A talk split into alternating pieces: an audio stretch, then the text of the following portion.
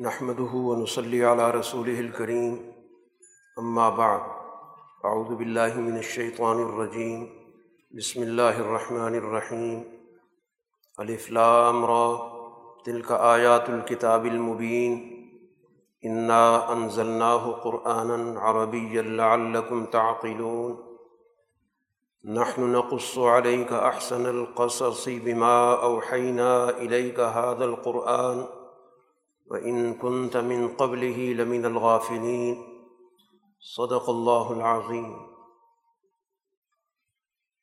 آج کی نشست میں سورہ یوسف، سورہ رعد اور سورہ ابراہیم کے منتخب مضامین پر بات ہوگی۔ سورہ یوسف مکی صورت ہے۔ اور مکی صورتوں کا جو بنیادی مقصد ہوتا ہے کہ رسول اللہ صلی اللہ علیہ وسلم کی اس مکی جد و جہد کو وہ بیان بھی کرتی ہیں اور اسی کے ساتھ ساتھ اس بات کی رہنمائی ہوتی ہے کہ جب کسی بھی معاشرے کے اندر بگاڑ اور فساد غالب ہو، تو پھر اس معاشرے میں حق کی بنیادوں پر جد و جہد کرنے کے لیے کن باتوں کو پیش نظر رکھنا ضروری؟ سورہ یوسف میں بنیادی طور پر تو حضرت یوسف علیہ الصلاۃ والسلام کے واقعے کا ذکر، جس کو قرآن حکیم نے کہا سب سے بہترین واقعہ۔ اور اس کو بیان کرنے کا مقصد مکہ مکرمہ میں رسول اللہ صلی اللہ علیہ وسلم اور آپ کی جماعت کو آنے والے حالات میں رہنمائی کرنا۔ کہ جس طرح یوسف علیہ الصلاۃ والسلام مختلف آزمائشوں سے گزرے اور بالآخر اللہ تعالیٰ نے ان کو اس دنیا میں غلبہ عطا کیا اور انہوں نے ایک کامیاب ریاست قائم کی جس میں لوگوں کے معاشی فلاح و بہبود کو مشکل حالات میں محفوظ کیا گیا۔ تو اسی طرح رسول اللہ صلی اللہ علیہ وسلم جو اس وقت مکہ میں موجود ہیں، ایک جد وجہد سے گزر رہے ہیں۔ اور یہ جد وجہد بھی اپنے منطقی انجام میں اس بات پر منتج ہوگی کہ رسول اللہ صلی اللہ علیہ وسلم کا بھی ایک نظام قائم ہوگا۔ آپ بھی ایک معاشرہ قائم کریں گے۔ اور اس معاشرے میں بھی اسی طرح لوگوں کی ضروریات کی حفاظت کی جائے گی۔ ان کے معاشی حقوق کا تحفظ ہوگا، ان کو سماجی امن حاصل ہوگا، سیاسی استحکام ہوگا۔ جس طرح کہ یوسف علیہ الصلاۃ والسلام نے اپنے دور میں ایک نظام قائم کیا۔ تو گویا اس صورح کے ذریعے در حقیقت ایمان والی جماعت کو مستقبل کے لیے تیار کیا گیا۔ ان کی سوچوں کو رخ دیا گیا۔ ان کے اندر ایک اجتماعیت کی وہ سوچ عملی مثال کے ذریعے پیدا کی گئی کہ ان کی یہ جد وجہد بھی یقیناً کامیابی کے مراحل طے کرے۔ تو یہ واقعے کے ذریعے در حقیقت مکہ کی سوسائٹی کے حالات کا مطالعہ ہے۔ قرآن حکیم کا یہ انداز ہے کہ وہ واقعات بیان کرتا ہے، تو ان واقعات سے مقصود محض گزشتہ واقعے کا تذکرہ نہیں ہوتا، بلکہ اس واقعے کے ذریعے اپنے مخاطب کو تیار کیا جاتا ہے اس مقصد کے لیے کہ وہ اپنے دور کے حالات کا جائزہ لے۔ اور پھر اس واقعے کی روشنی میں ان تفصیلات کو طے کرے، جس کے ذریعے وہ اس دنیا کے اندر ایک صالح اور ایک عادل معاشرہ قائم کرے۔ تو محض قصہ کوئی مقصود نہیں ہے، محض کوئی پرانی داستان سنانا مقصد نہیں ہے، بلکہ واقعے کے ذریعے حالات کی رہنمائی۔ ماضی کا واقعہ رہنمائی کر رہا ہے موجود حالات میں کس طرح کی حکمت عملی اختیار کی جانی چاہیے۔ اس لیے قرآن حکیم نے آغاز میں کہا کہ تل کا آیات الکتاب المبین، یہ ایک واضح کتاب کی آیات ہے قرآن حکیم اپنے مفہوم میں، اپنے پیغام میں، اپنے نظریے میں بالکل واضح کتاب ہے۔ کسی قسم کا اس میں ابہام نہیں ہے۔ اس کی گفتگو کے اندر کسی قسم کا کوئی جھول نہیں ہے۔ اور پھر اس قرآن حکیم کو اللہ تعالیٰ نے عربی زبان میں نازل کیا۔ وجہ یہ ہے کہ اس کے اولین جو مخاطب ہیں، وہ اس زبان کو جانتے ہیں۔ تو ظاہر ہے کہ جن کو قرآن اولین مخاطب کرے گا، تو انہیں کی زبان میں بات کرے گا۔ اور قرآن کے نازل کرنے کا بنیادی مقصد، لعلکم تعقلون، تاکہ تمہارے اندر غور و فکر کی صلاحیت پیدا ہو۔ تاکہ تم اس واقعے کے ذریعے اپنے حالات کا جائزہ لو۔ تو قرآن بنیادی طور پر سوچنے کی، سمجھنے کی، عقل و شعور کی کتاب ہے۔ اس بنیادی بات کو واضح کرنے کے بعد کہ اب جو آگے بات کی جا رہی ہے یا جو واقعہ بیان کیا جا رہا ہے، یہ واقعہ محض واقعہ نہیں ہے، بلکہ غور و فکر کے لیے، سوچ و بچار کے لیے۔ چنانچہ اس واقعے کو قرآن حکیم نے کہا، احسن القصص۔ یہ بہت ہی خوبصورت، ایک اچھا ایک عمدہ واقعہ ہے۔ اور رسول اللہ صلی اللہ علیہ وسلم اس واقعے کی تفصیلات سے اس طرح واقف نہیں تھے جس طرح اس وہی کے ذریعے آپ کو واقف کرایا گیا۔ اب یہاں پر یوسف علیہ السلاۃ والسلام کی قرآن حکیم نے کچھ خصوصیات ذکر کی۔ اور یہی خصوصیات رسول اللہ صلی اللہ علیہ وسلم کی بھی قرآن نے ایک خواب کے ذریعے اس کا آغاز کیا ہے کہ انہوں نے ایک خواب دیکھا تھا کہ جس میں وہ یہ دیکھ رہے ہیں کہ گیارہ ستارے اور سورج اور چاند انہیں سجدہ کر رہے ہیں۔ تو اس موقع پر حضرت یعقوب علیہ السلام جو ان کے والد ہیں، انہوں نے ان کی رہنمائی کی۔ کیونکہ وہ اس واقعے کی یا اس قصے کی جو نوعیت خواب میں نظر آ رہی تھی، اس کو وہ سمجھ گئے کہ اس میں یوسف علیہ السلاۃ والسلام کی مستقبل کے اندر جو مرکزی حیثیت ہے، جو ان کی مہوری حیثیت ہے، اس کا اظہار ہو رہا ہے۔ اور یہ صورت حال یقیناً خاندان کے اندر ان کے بھائیوں کے لیے قابل قبول نہیں ہوگی۔ اس وجہ سے انہوں نے ایک تو یہ رہنمائی کی کہ اپنے خواب کو اپنے بھائیوں کے سامنے بیان مت کرنا اور ویسے بھی رسول اللہ صلی اللہ علیہ وسلم نے بھی رہنمائی دی کہ جب کوئی شخص خواب دیکھے تو اس کا عام چرچا نہ کرے، یا تو اپنے بہت ہی باعتماد شخص کو جو واقعی اس کا خیر خواہ ہو، اس سے ذکر کرے، یا کوئی بہت ہی صاحب علم جو اس فن کو جانتا ہو، اس سے ذکر کرے۔ یہاں بھی قرآن حکیم نے یعقوب علیہ السلام کی زبان سے یہی بات یوسف علیہ السلاۃ والسلام کو کہلوائی ہے کہ اس کے نتیجے میں وہ سارے کے سارے سازشوں میں لگ جائیں گے۔ اور شیطان تو چاہتا ہے کہ اجتماعیتیں ٹوٹیں، لوگوں کے درمیان جھگڑے ہوں تنازع ہوں، اور خاص طور پر خاندان کا تنازع خاندان کا جھگڑا، یہ تو شیطان کا سب سے پسندیدہ مشن ہے۔ کیونکہ سب سے زیادہ زور اس کا اسی پہ لگتا ہے کہ جو اجتماع اور معاشرے کا سب سے اساسی ادارہ ہے، خاندان، اس کے اندر بگاڑ پیدا ہوگا تو پھر ساری سوسائٹی کے اندر وہ بگاڑ پھیلے گا۔ اب یہاں پر قرآن حکیم نے یوسف علیہ السلاۃ والسلام کی تین خصوصیات ذکر کی۔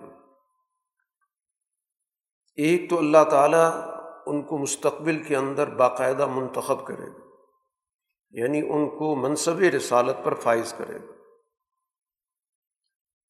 اور یہی اسی طرح کی بشارت ہے جو رسول اللہ صلی اللہ علیہ وسلم کو حاصل تھی کہ آپ بھی اللہ تعالیٰ کے چنیدہ پیغمبر تھے مشتبہ تھے۔ دوسری خصوصیت یہ ہے کہ اللہ تعالیٰ یوسف علیہ السلاۃ والسلام کو جو علم دینے والا ہے، اس علم کا نام ہے تعویل الاحادیث۔ واقعات کو صحیح تناظر میں سمجھ کر اس کا تجزیہ کرنا اور پھر اس کا اطلاق کرنا۔ اسی کا ایک حصہ خوابوں کی تعبیر ہے۔ تو تعویل الحادیث اس چیز کو کہا جاتا ہے کہ میں ستی علم نہ ہوں، میں ظاہری علم نہ ہوں، بلکہ کسی بھی چیز کی جو حقیقت ہے اس کی جو ماہیت ہے، اس کا جو پس منظر ہے، اس کو پوری طرح سمجھا جائے اور پھر اس کا اپنے معروضی حالات میں جو اس وقت حالات موجود ہیں، اس میں اس علم کی جو عملی اور اطلاقی نوعیت ہے، اس کو مد نظر رکھا جائے۔ تو یوسف علیہ السلاۃ والسلام کو اللہ تعالیٰ نے یہ علم عطا کرنا تھا کہ محض ظاہری چیزوں کو دیکھ کے فیصلہ نہ کریں۔ بلکہ چیزوں کی حقیقت تک پہنچیں ان کا پس منظر سمجھیں اور پھر اس کے بعد اس کی روشنی میں نتائج بھی اخذ کریں اور یہی علم اللہ تعالیٰ نے رسول اللہ صلی اللہ علیہ وسلم کو بھی عطا کیا۔ کہ تعبیر الحادیث کا علم رسول اللہ صلی اللہ علیہ وسلم کو بھی اعلیٰ درجے پر حاصل تھا کہ چیزوں کو صحیح تناظر میں دیکھنے کا، سمجھنے کا، تجزیہ کرنے کا اور مستقبل کے حوالے سے اس کی روشنی میں رہنمائی کا۔ تیسری صفت کہ اللہ تعالیٰ آپ پر اپنی نعمت مکمل کرے گا۔ یہ قرآن حکیم لفظ استعمال کرتا ہے نعمت کی تکمیل، نعمت کا پورا ہونا۔ یہ در حقیقت اس بات کی طرف اشارہ ہوتا ہے کہ اللہ تعالیٰ اس کو اس دنیا کے اندر غلبہ عطا کرے گا۔ اس کا دنیا کے اندر ایک باقاعدہ نظام قائم ہوگا۔ چنانچہ رسول اللہ صلی اللہ علیہ وسلم پر جو آخری آیت نازل ہوئی ہے، اس کے اندر بھی یہی جملہ موجود ہے کہ آج میں نے تمہارے لیے تمہارا دین مکمل کر دیا اور تم پر اپنی نعمت پوری کر۔ دی تو گویا قرآن حکیم اس واقعے کے ذریعے در حقیقت رسول اللہ صلی اللہ علیہ وسلم اور آپ پر ایمان لانے والی جماعت کی رہنمائی کر رہا ہے۔ تو یہ بھی تعبیر الحادیث کا حصہ ہوتا ہے کہ واقعہ تو یوسف علیہ السلام کا بیان ہو رہا ہے، لیکن سننے والے اپنے دور کے حالات کے مطابق اس سے رہنمائی اخذ کر رہے چنانچہ اسی طرح قرآن حکیم نے جو آگے جا کے اس چیز کا ذکر کیا کہ یوسف علیہ الصلاۃ والسلام سے ان کے والد کے تعلق کی وجہ سے ان کے جو بھائی تھے وہ حسد محسوس کرنے لگے اور باقاعدہ ان کی ایک میٹنگ ہوتی ہے اور اس موضوع پر بات کی جاتی ہے کہ ہم اپنے والد سے یوسف علیہ السلام کی موجودگی میں توجہ حاصل نہیں کر سکتے۔ تو اب اس کی صورت کیا ہوگی؟ دو تجاویز آئیں۔ کہ کسی طرح ان کو قتل کر دیا جائے یا ان کو کسی ایسی زمین میں بھیج دیا جائے کہ ان کا یہاں سے رابطہ منقطع ہو جائے، وہ والد کی نظروں سے دور ہو جائے۔ گفتگو کے بعد اس بات پہ اتفاق ہوا کہ جو نسبتاً سمجھدار ان کا بھائی تھا، اس نے کہا کہ یہ مناسب نہیں ہے کہ ان کو قتل کریں۔ ان کو ہم ایک کنویں میں ڈال دیں گے اور پھر کوئی قافلہ آئے گا اور وہ لے کے چلا جائے گا۔ اس طرح گویا کہ ہم پر قتل کا الزام بھی نہیں آئے گا اور ہم نیکوکار کے نیکوکار بھی رہیں گے۔ اسی طرح رسول اللہ صلی اللہ علیہ وسلم کے بارے میں بھی مشاورت ہوئی تھی۔ مکہ مکرمہ کے اندر رسول اللہ صلی اللہ علیہ وسلم کہ آخری دور میں باقاعدہ اس موضوع پر کہ آپ کی جد وجہد کو کیسے روکا جائے۔ تو سورہ انفال میں اس کا ذکر آ چکا ہے۔ کہ تین تجاویز اس وقت زیر بحث آئیں۔ ایک تجویز کے مطابق آپ کو گرفتار کر لیا جائے اور لوگوں سے رابطہ منقطع کر دیا جائے۔ دوسری تجویز کے مطابق آپ کو دور دراز علاقے میں ملک بدر کر دیا جائے تاکہ یہاں کے لوگوں سے آپ کا کوئی رابطہ نہ رہے۔ اور تیسری تجویز آپ کے قتل کی تھی۔ فرق دونوں کا یہ ہے کہ یہاں تو بھائیوں نے کچھ شرم کر لیا اور قتل کی تجویز واپس لے لی، لیکن وہاں پر فیصلہ اسی پہ کیا گیا کہ رسول اللہ صلی اللہ علیہ وسلم سے جان چھڑانے کا ایک ہی طریقہ ہے کہ ان کو قتل کر دیا جائے۔ اور اسی فیصلے کے بعد ہی اللہ تعالیٰ نے رسول اللہ صلی اللہ علیہ وسلم کو ہجرت کا حکم دیا۔ تو بہرحال واقعات کے اندر ضروری نہیں ہوتا کہ من و ان مماثلت ہو۔ واقعات کی اپنی اپنی نوعیت ہوتی ہے، لیکن جو بنیادی اس کے پیچھے مقاصد ہوتے ہیں، حکمت عملی ہوتی ہے، اس کو سمجھنے کی ضرورت ہوتی ہے۔ اب چونکہ یوسف علیہ السلاۃ والسلام کو اللہ تعالیٰ نے مستقبل کے حوالے سے حکومت کا منصب دینا ہے، اب اس کے لیے عالم اسباب کے اندر ضروری تھا کہ اس کے لیے باقاعدہ ایک ماحول ان کو فراہم کیا جائے۔ جو تو اللہ تعالیٰ قادر مطلق ہے دے سکتا تھا، لیکن دنیا کا جو نظام ہے وہ اسباب پہ چلتا۔ ہے تو یہ سارا گویا کہ ایک سبب بنا کہ ان کو ایک شہری تمدن میں لایا جائے تاکہ وہ ایک نظام کو قریب سے مطالعہ کرے چنانچہ وہ کنویں میں جب ڈال دیے گئے، پھر ایک قافلے کے ذریعے مصر پہنچ گئے۔ اور مصر میں بھی پھر وہ عزیز مصر نے ان کو خریدا۔ اور پھر جب ان کی صلاحیتیں دیکھیں تو اس کو اندازہ ہوا کہ غیر معمولی صلاحیت کا یہ بچہ ہے۔ وہی چیز قرآن حکیم یہاں پر ذکر بھی کر رہا ہے کہ وہاں پر اللہ تعالیٰ نے ان کو چیزیں سمجھنے کا موقع دیا۔ وہ جو قرآن نے شروع میں ذکر کیا تھا کہ ان کو تعبیر الحادیث کا علم دیا جائے۔ تو وہی یہاں پر ایک تو یوسف علیہ السلاۃ والسلام کو ایک حکمران خاندان میں رہنے کا موقع ملا، ان کے طور طریقے جاننے کا موقع ملا اور ظاہر حکمران کے پاس لوگوں کی آمد و رفت ہوتی ہے، وہ اپنے مسائل پیش کرتے ہیں۔ تو اس طرح گویا کہ ان کو براہ راست سماجی، سیاسی معاملات سے آگہی ہوئی۔ اور اسی کے ساتھ قرآن حکیم کہتا ہے ولی نعلمہ من تعبیل الحادیث کہ ہمارا مقصد یہ بھی تھا کہ ان کو یہ جو علم ہے تعبیر الحادیث کا، واقعات کے جانچنے کا، پرکھنے کا، تجزیہ کرنے کا، مشاہدے کے ذریعے چیزوں کو سمجھنے کا، اور پھر اس کی روشنی میں نتائج اخذ کرنے کا۔ تو اس کے لیے ضروری تھا کہ ان کو یہ موقع فراہم کیا جائے تو ایک تو گویا کہ تعبیر الحادیث کے علم کے ذریعے گویا آغاز ہو رہا ہے مستقبل کے لیے۔ ان کو حکومت دینے کا۔ تو سب سے پہلے تربیت کا یہ مرحلہ تھا کہ یہاں پہنچے۔ اس کے بعد دوسرا اہم مرحلہ یہ تھا کہ ان کی جو اخلاقی تربیت ہے، اخلاق کے جس درجے پر اللہ تعالیٰ نے ان کو فائز کرنا ہے، تو اس کے لیے بھی ان کو ایک امتحان سے گزارا گیا۔ تاکہ مکمل طور پر جو ان کی شخصیت ہے، وہ اس معاشرے کے اندر اپنی اخلاقی بلندی پر پہنچی ہوئی نظر آئے۔ کیونکہ جس کو اللہ تعالیٰ کسی بھی منصب کے لیے طے کرتا ہے، تو اس کے لیے اس سوسائٹی کے اندر اس کی ایک قبولیت پیدا کرتا ہے اس کی ایک پذیرائی پیدا کرتا۔ ہے لوگوں کے ذہنوں کے اندر اس کی طرف توجہ پیدا کرتا۔ ہے تو اب ظاہر توجہ دو طریقے سے ہوتی ہے۔ ایک تو یہ ہے کہ اگر کسی کی نشو و نما شروع سے ہی اس جگہ پر ہو، اس خاندان کے اندر ہو، اس ملک کے اندر ہو تو شروع سے اندازہ ہوتا ہے کہ یہ فلاں خاندان ہے، فلاں خاندان کا یہ بچہ ہے اور اس کی یہ صلاحیتیں ہمارے سامنے نکھر کے آ رہی ہیں۔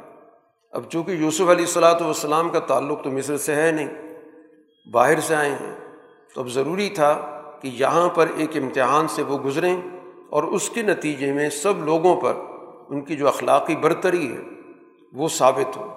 چنانچہ اس آزمائش سے گزرتے ہیں۔ کہ عزیز مصر کی بیوی کوشش کرتی ہے کہ ان کو اپنی طرف متوجہ کرے اور اپنی طرف سے اس نے پورا اہتمام کیا۔ لیکن یوسف علیہ السلاۃ والسلام کو اللہ تعالیٰ نے یہ ہمت اور توفیق دی کہ وہ اس جال میں نہیں پھنسے۔ اور اس موقع پر انہیں بھرپور وہ جیسے قرآن حکیم ذکر کرتا ہے کہ مزاحمت کی، جس کے نتیجے میں ان کی قمیض بھی پھٹی۔ اور پھر الٹا ان پر بھی الزام دھر دیا گیا کہ یہ سارا معاملہ ان کا کیا کرا ہے۔ تو اس مسئلے کو حل کرنے کے لیے قرآن حکیم نے جس تدبیر کا ذکر کیا ہے، تو وہ تدبیر معاملات کے جو ظاہری نوعیت ہیں، اس سے فیصلہ کرنا، واقعاتی شہادت جس کو آج کی زبان میں کہا جاتا ہے۔ کسی چیز کے لیے ایک عینی گواہی ہوتی ہے کہ کوئی شخص مشاہدہ کرتا ہے، دیکھتا ہے اور وہ اپنی بات بیان کرتا ہے اور ایک واقعاتی شہادت کہلاتی ہے۔ اب یہ جو واقعہ ہے، اس میں تو ظاہر عینی گواہ تو کوئی موجود نہیں ہے۔ بلکہ الٹا ایک خاتون الزام دھر رہی ہے۔ تو وہاں پر گویا کہ ایک صاحب علم نے ایک تدبیر بتائی کہ واقعاتی نوعیت سے فیصلہ ہوگا کہ یہ قمیض کہاں سے پھٹی ہوئی ہے۔ کہ اگر یہ قمیض آگے سے پھٹی ہوئی ہے تو یہ اس بات کی علامت ہوگی کہ کوتاہی یوسف علیہ السلام کی طرف سے وہ اس کے ذمہ دار ہیں کہ مزاحمت ہوئی ہے۔ اس مزاحمت میں ظاہر ہے کہ قمیض پھٹی۔ اور اگر پیچھے سے پھٹی ہے تو اس کا مطلب یہ ہوگا کہ وہ عورت ذمہ دار ہے کہ اس نے ان کو پکڑنے کی کوشش کی۔ اور واقعاتی شہادت سے یوسف علیہ السلام کی بے گناہی ثابت ہو گئی۔ چنانچہ خود عزیز مصر نے اس کا اعتراف بھی کیا اور اپنی بیوی کو کہا کہ تم غلطی پر ہو۔ اور یوسف علیہ السلام سے کہا کہ آپ اس معاملے سے درگزر کریں۔ تو بہر القرآن حکیم بتانا ہی چاہتا ہے کہ یوسف علیہ السلاۃ والسلام کی جو اخلاقی برتری ہے اس کو اللہ تعالیٰ نے اس واقعے کے ذریعے ثابت کی۔ اور جتنے بھی انبیاء ہوتے ہیں، وہ اپنے معاشرے کے اندر اخلاق کے سب سے اعلیٰ درجے پر ہوتے سوسائٹی قبل از بیست، ان کی اخلاق کو، ان کے رویوں کو، ان کی جو سماجی حیثیت ہے، اس کو تسلیم کر رہی ہوتی۔ جیسے کہ پہلے سورہود کے اندر بھی آ چکا ہے کہ ان کی قوم، صالح علیہ السلام کی قوم کے بارے میں ذکر آ چکا ہے۔ کہ ان کی قوم نے کہا تھا کہ آپ کی اس مشن سے پہلے ہمیں آپ سے بڑی امیدیں تھیں کہ آپ مستقبل میں ہماری قیادت کریں گے۔ لیکن آپ نے تو ہمارے سارے نظام کے خلاف گفتگو شروع کر دی ہے۔ تو یہاں پر بھی یوسف علیہ السلاۃ والسلام کی یہ حیثیت سب کے سامنے نمایاں ہوئی۔ اور پھر اس کے بعد ان پر جو دباؤ ڈالا گیا کہ ان نے معاشرتی دباؤ کا بھی مقابلہ کیا۔ یہ ساری وہ چیزیں ہیں جو ایک قیادت کے لیے بہت زیادہ ضروری ہوتی ہیں۔ کہ ساری خواتین کو ملا کر یوسف علیہ السلام پہ دباؤ ڈالنے کی کوشش کی۔ اور ان اس دباؤ کا بھرپور مقابلہ کیا، ان کے کسی کہے میں نہیں آئے، ان کی سازش کو ناکام بنا دیا۔ اس کے بعد ان کو ایک اور آزمائش سے گزرنا پڑا کہ ریاستی سطح پہ ان کو سزا کی دھمکی دی گئی کہ اگر انہیں بات نہ مانی تو ان کو جیل میں ڈال دیا جائے گا۔ تو یوسف علیہ السلاۃ والسلام نے اس دباؤ کا بھی مقابلہ کیا اور بالآخر ان نے جیل کی سزا قبول کر لی۔ تو یہی در حقیقت علامت ہوتی ہے کہ اعلیٰ قیادت کی کہ وہ اپنے بنیادی فکر، اپنی بنیادی نظریے، بنیادی سوچ، اخلاق پر کسی قسم کا سمجھوتا نہیں کرتا۔ وہ مشکلات برداشت کر لیتی ہے، لیکن اس پر کسی درجے میں بھی اس کے پاؤں کے اندر لغزش نہیں آتی۔ تو یوسف علیہ السلاۃ والسلام نے اپنی پوری اخلاقی برتری ثابت کی اور کسی قسم کا دباؤ قبول نہیں کیا۔ نہ اندرونی، نہ معاشرتی، نہ قانون۔ یہاں تک کہ وہ جیل پہنچ گئے۔ تو اب یہ گویا کہ سارا عمل در حقیقت قیادت کی تیاری کا ہے کہ اللہ تعالیٰ نے اس دنیا میں امبیا علیہ الصلاۃ والسلام کو بھی عالم اسباب کے نظام سے گزارنا ہوتا۔ اگرچہ وہ غیر معمولی صلاحیت رکھنے والی شخصیات ہوتی ہیں اللہ کے برگزیدہ لوگ ہوتے ہیں، لیکن دنیا کے نظام کے اندر ان کو اسی طرح چلنا پڑتا ہے۔ اس لیے تو وہ نمونہ بنتے ہیں۔ اگر ان کے لیے کوئی غیر معمولی قسم کا پروٹوکول رکھا جائے گا، تو پھر باقی انسانیت کے لیے تو رہنما نہیں بن سکتے۔ تو اس لیے ان کو اسی طرح سے دنیا کے اندر رہنا پڑتا ہے، اسی طرح کے مسائل کا سامنا کرنا پڑتا ہے، مشکلات کا سامنا کرنا پڑتا ہے، دباؤ کا سامنا کرنا پڑتا ہے۔ تو یہیں سے گویا کہ ان کی قیادت اور ان کی صلاحیت لوگوں کے سامنے ابھر کے آتی ہے۔ اب جب وہ جیل پہنچ جاتے ہیں تو وہاں پر انہوں نے اس صورت حال کا جائزہ لے کر اپنا مشن جاری رکھا۔ چنانچہ قرآن حکیم نے ایک واقعے کا ذکر کیا کہ دو نوجوانوں سے ملاقات ہوتی اور یہ دونوں در حقیقت اس وقت مصر کے سرکاری اور درباری اور بادشاہی نظام کا حصہ تھے۔ یعنی اس دور کا جس کو ملا کہہ لیں، جو سسٹم کو چلانے والا طبقہ ہے، اس سے ان دونوں کا تعلق تھا۔ اور ان دونوں نے ایک ایک اپنا خواب دیکھا۔ ایک کا خواب قرآن حکیم نے ذکر کیا ہے کہ میں خواب میں دیکھ رہا ہوں کہ میں انگوروں سے ایک شراب کشید کر رہا ہوں۔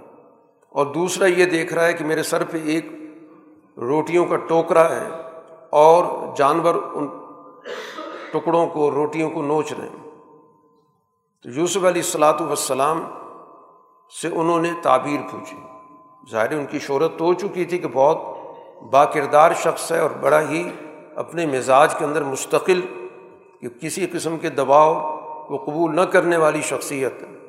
اس لیے لوگوں کے اندر جو جیل کے اندر موجود تھے، ان سب کا ان کی طرف رجوع تھا۔ ان کے دلوں کے اندر ان کی قدر و قیمت تھی۔ تو اسی حوالے سے انہوں نے اپنا مسئلہ ان کے سامنے رکھا۔ تو یوسف علیہ السلاۃ والسلام نے کہا کہ میں یقیناً اس کا مسئلے کا حل بتاؤں گا، اس کی جو تعبیر ہے، لیکن اس سے پہلے جو میرا مشن ہے وہ تم سنو۔ تو یہ بھی دعوت کا طریقہ ہوتا ہے کہ جو شخص آپ کے پاس اپنی کسی کام کے حوالے سے، جس کسی تقاضے کے حوالے سے ہے، تو اس کا تقاضا ضرور پورا کریں گے، لیکن اس سے پہلے چونکہ وہ آپ کی طرف متوجہ ہے، کیونکہ اس کو اپنے مسئلے کا حل چاہیے۔ تو اس موقع پر آپ اس کو ایک جو صحیح پیغام ہے، ایک صحیح دعوت ہے، دین کا جو صحیح تعارف ہے، اس کے سامنے رکھیں۔ چنانچہ یوسف علیہ السلام نے اس موقع پر جو گفتگو کی ہے، سب سے پہلے تو یہ بات واضح کی کہ میری اس ملت سے کسی قسم کی کوئی رابطے کی نوعیت نہیں، کوئی تعلق نہیں جو ملت آخرت پر ایمان نہیں رکھتی جو مستقبل کے حوالے سے نتائج کے قانون کو مانتی نہیں، میرا ان سے کوئی تعلق نہیں۔ نترک تو ملت قوم۔ میں نے ایسی قوم سے اپنی تعلقات ختم کر دی۔ میری ملت کیا ہے؟ میں کس راستے پر ہوں؟ تو یہاں پر اپنے تاریخی تسلسل کا تعارف کرایا۔ کہ ملت آبائی، میرے آبا و اجداد کی جو ملت ہے، ابراہیم علیہ السلام کی، اسحاق علیہ السلام کی، یعقوب علیہ السلام کی، میں اس راستے پر ہوں۔ اور وہ راستہ کیا ہے کہ کسی بھی صورت میں ہمارے لیے اس بات کی گنجائش نہیں ہے کہ ہم اللہ کے ساتھ کسی کو شریک کریں۔ شرک کی نفی کی اساس پر یہ ملت کھڑی ہے۔ کسی کی بھی بالادستی، مذہبی، سیاسی، معاشی بنیادوں پر قبول کر کے اس کے سامنے جھکنے کا عمل کسی کو شرک کہا جاتا ہے۔ تو یہ ہمارے شایان شان نہیں ہے۔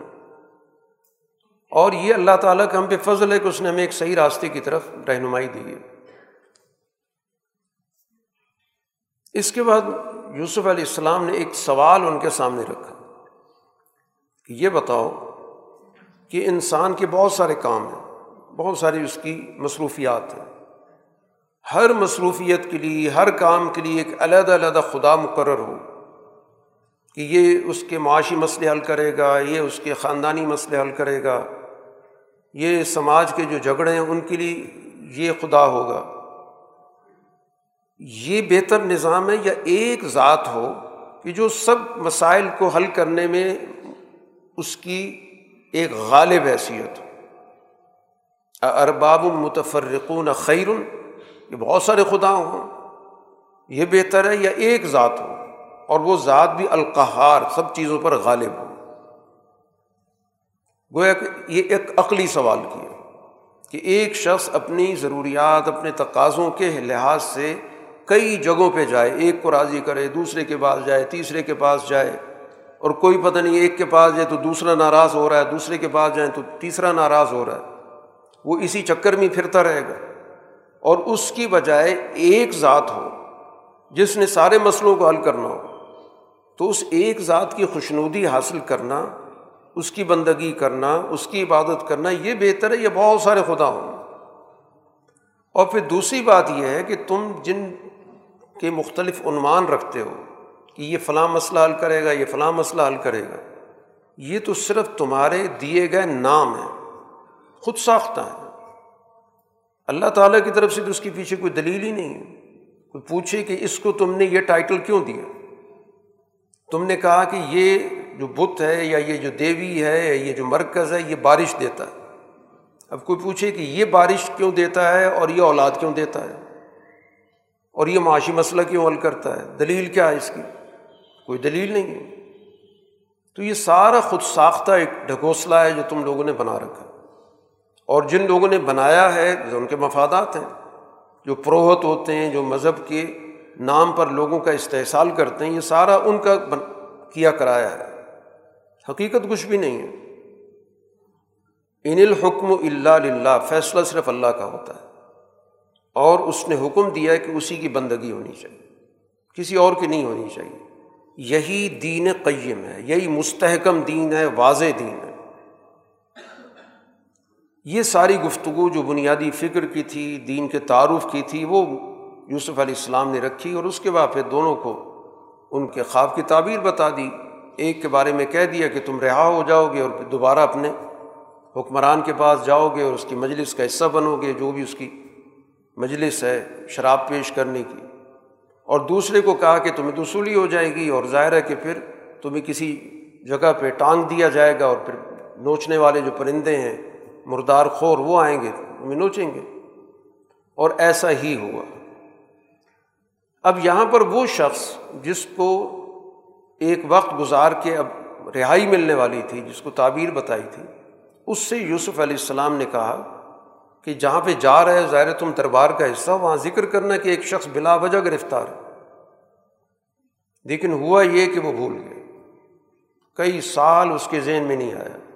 اور یہ بھی تدبیر الہی ہے کہ اللہ تعالیٰ چاہتا تھا کہ یوسف علیہ السلاۃ والسلام کسی کی فیصلے سے رہا نہ ہوں بلکہ اپنے پورے شان و شوکت کے ساتھ رہا ہوں۔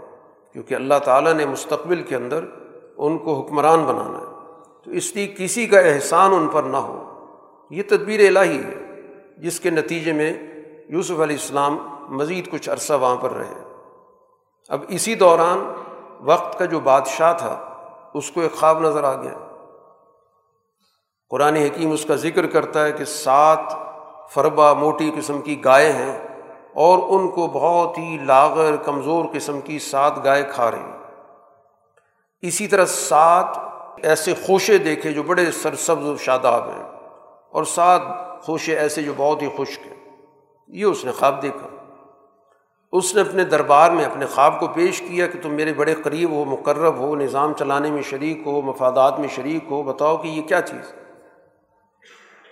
انہوں نے تو سیدھا جواب دے دیا کہ یہ ویسی پریشان خیالی ہے، اس کا تو کوئی تعلق نہیں ہے کہ اس کی کوئی تعبیر ہوگی۔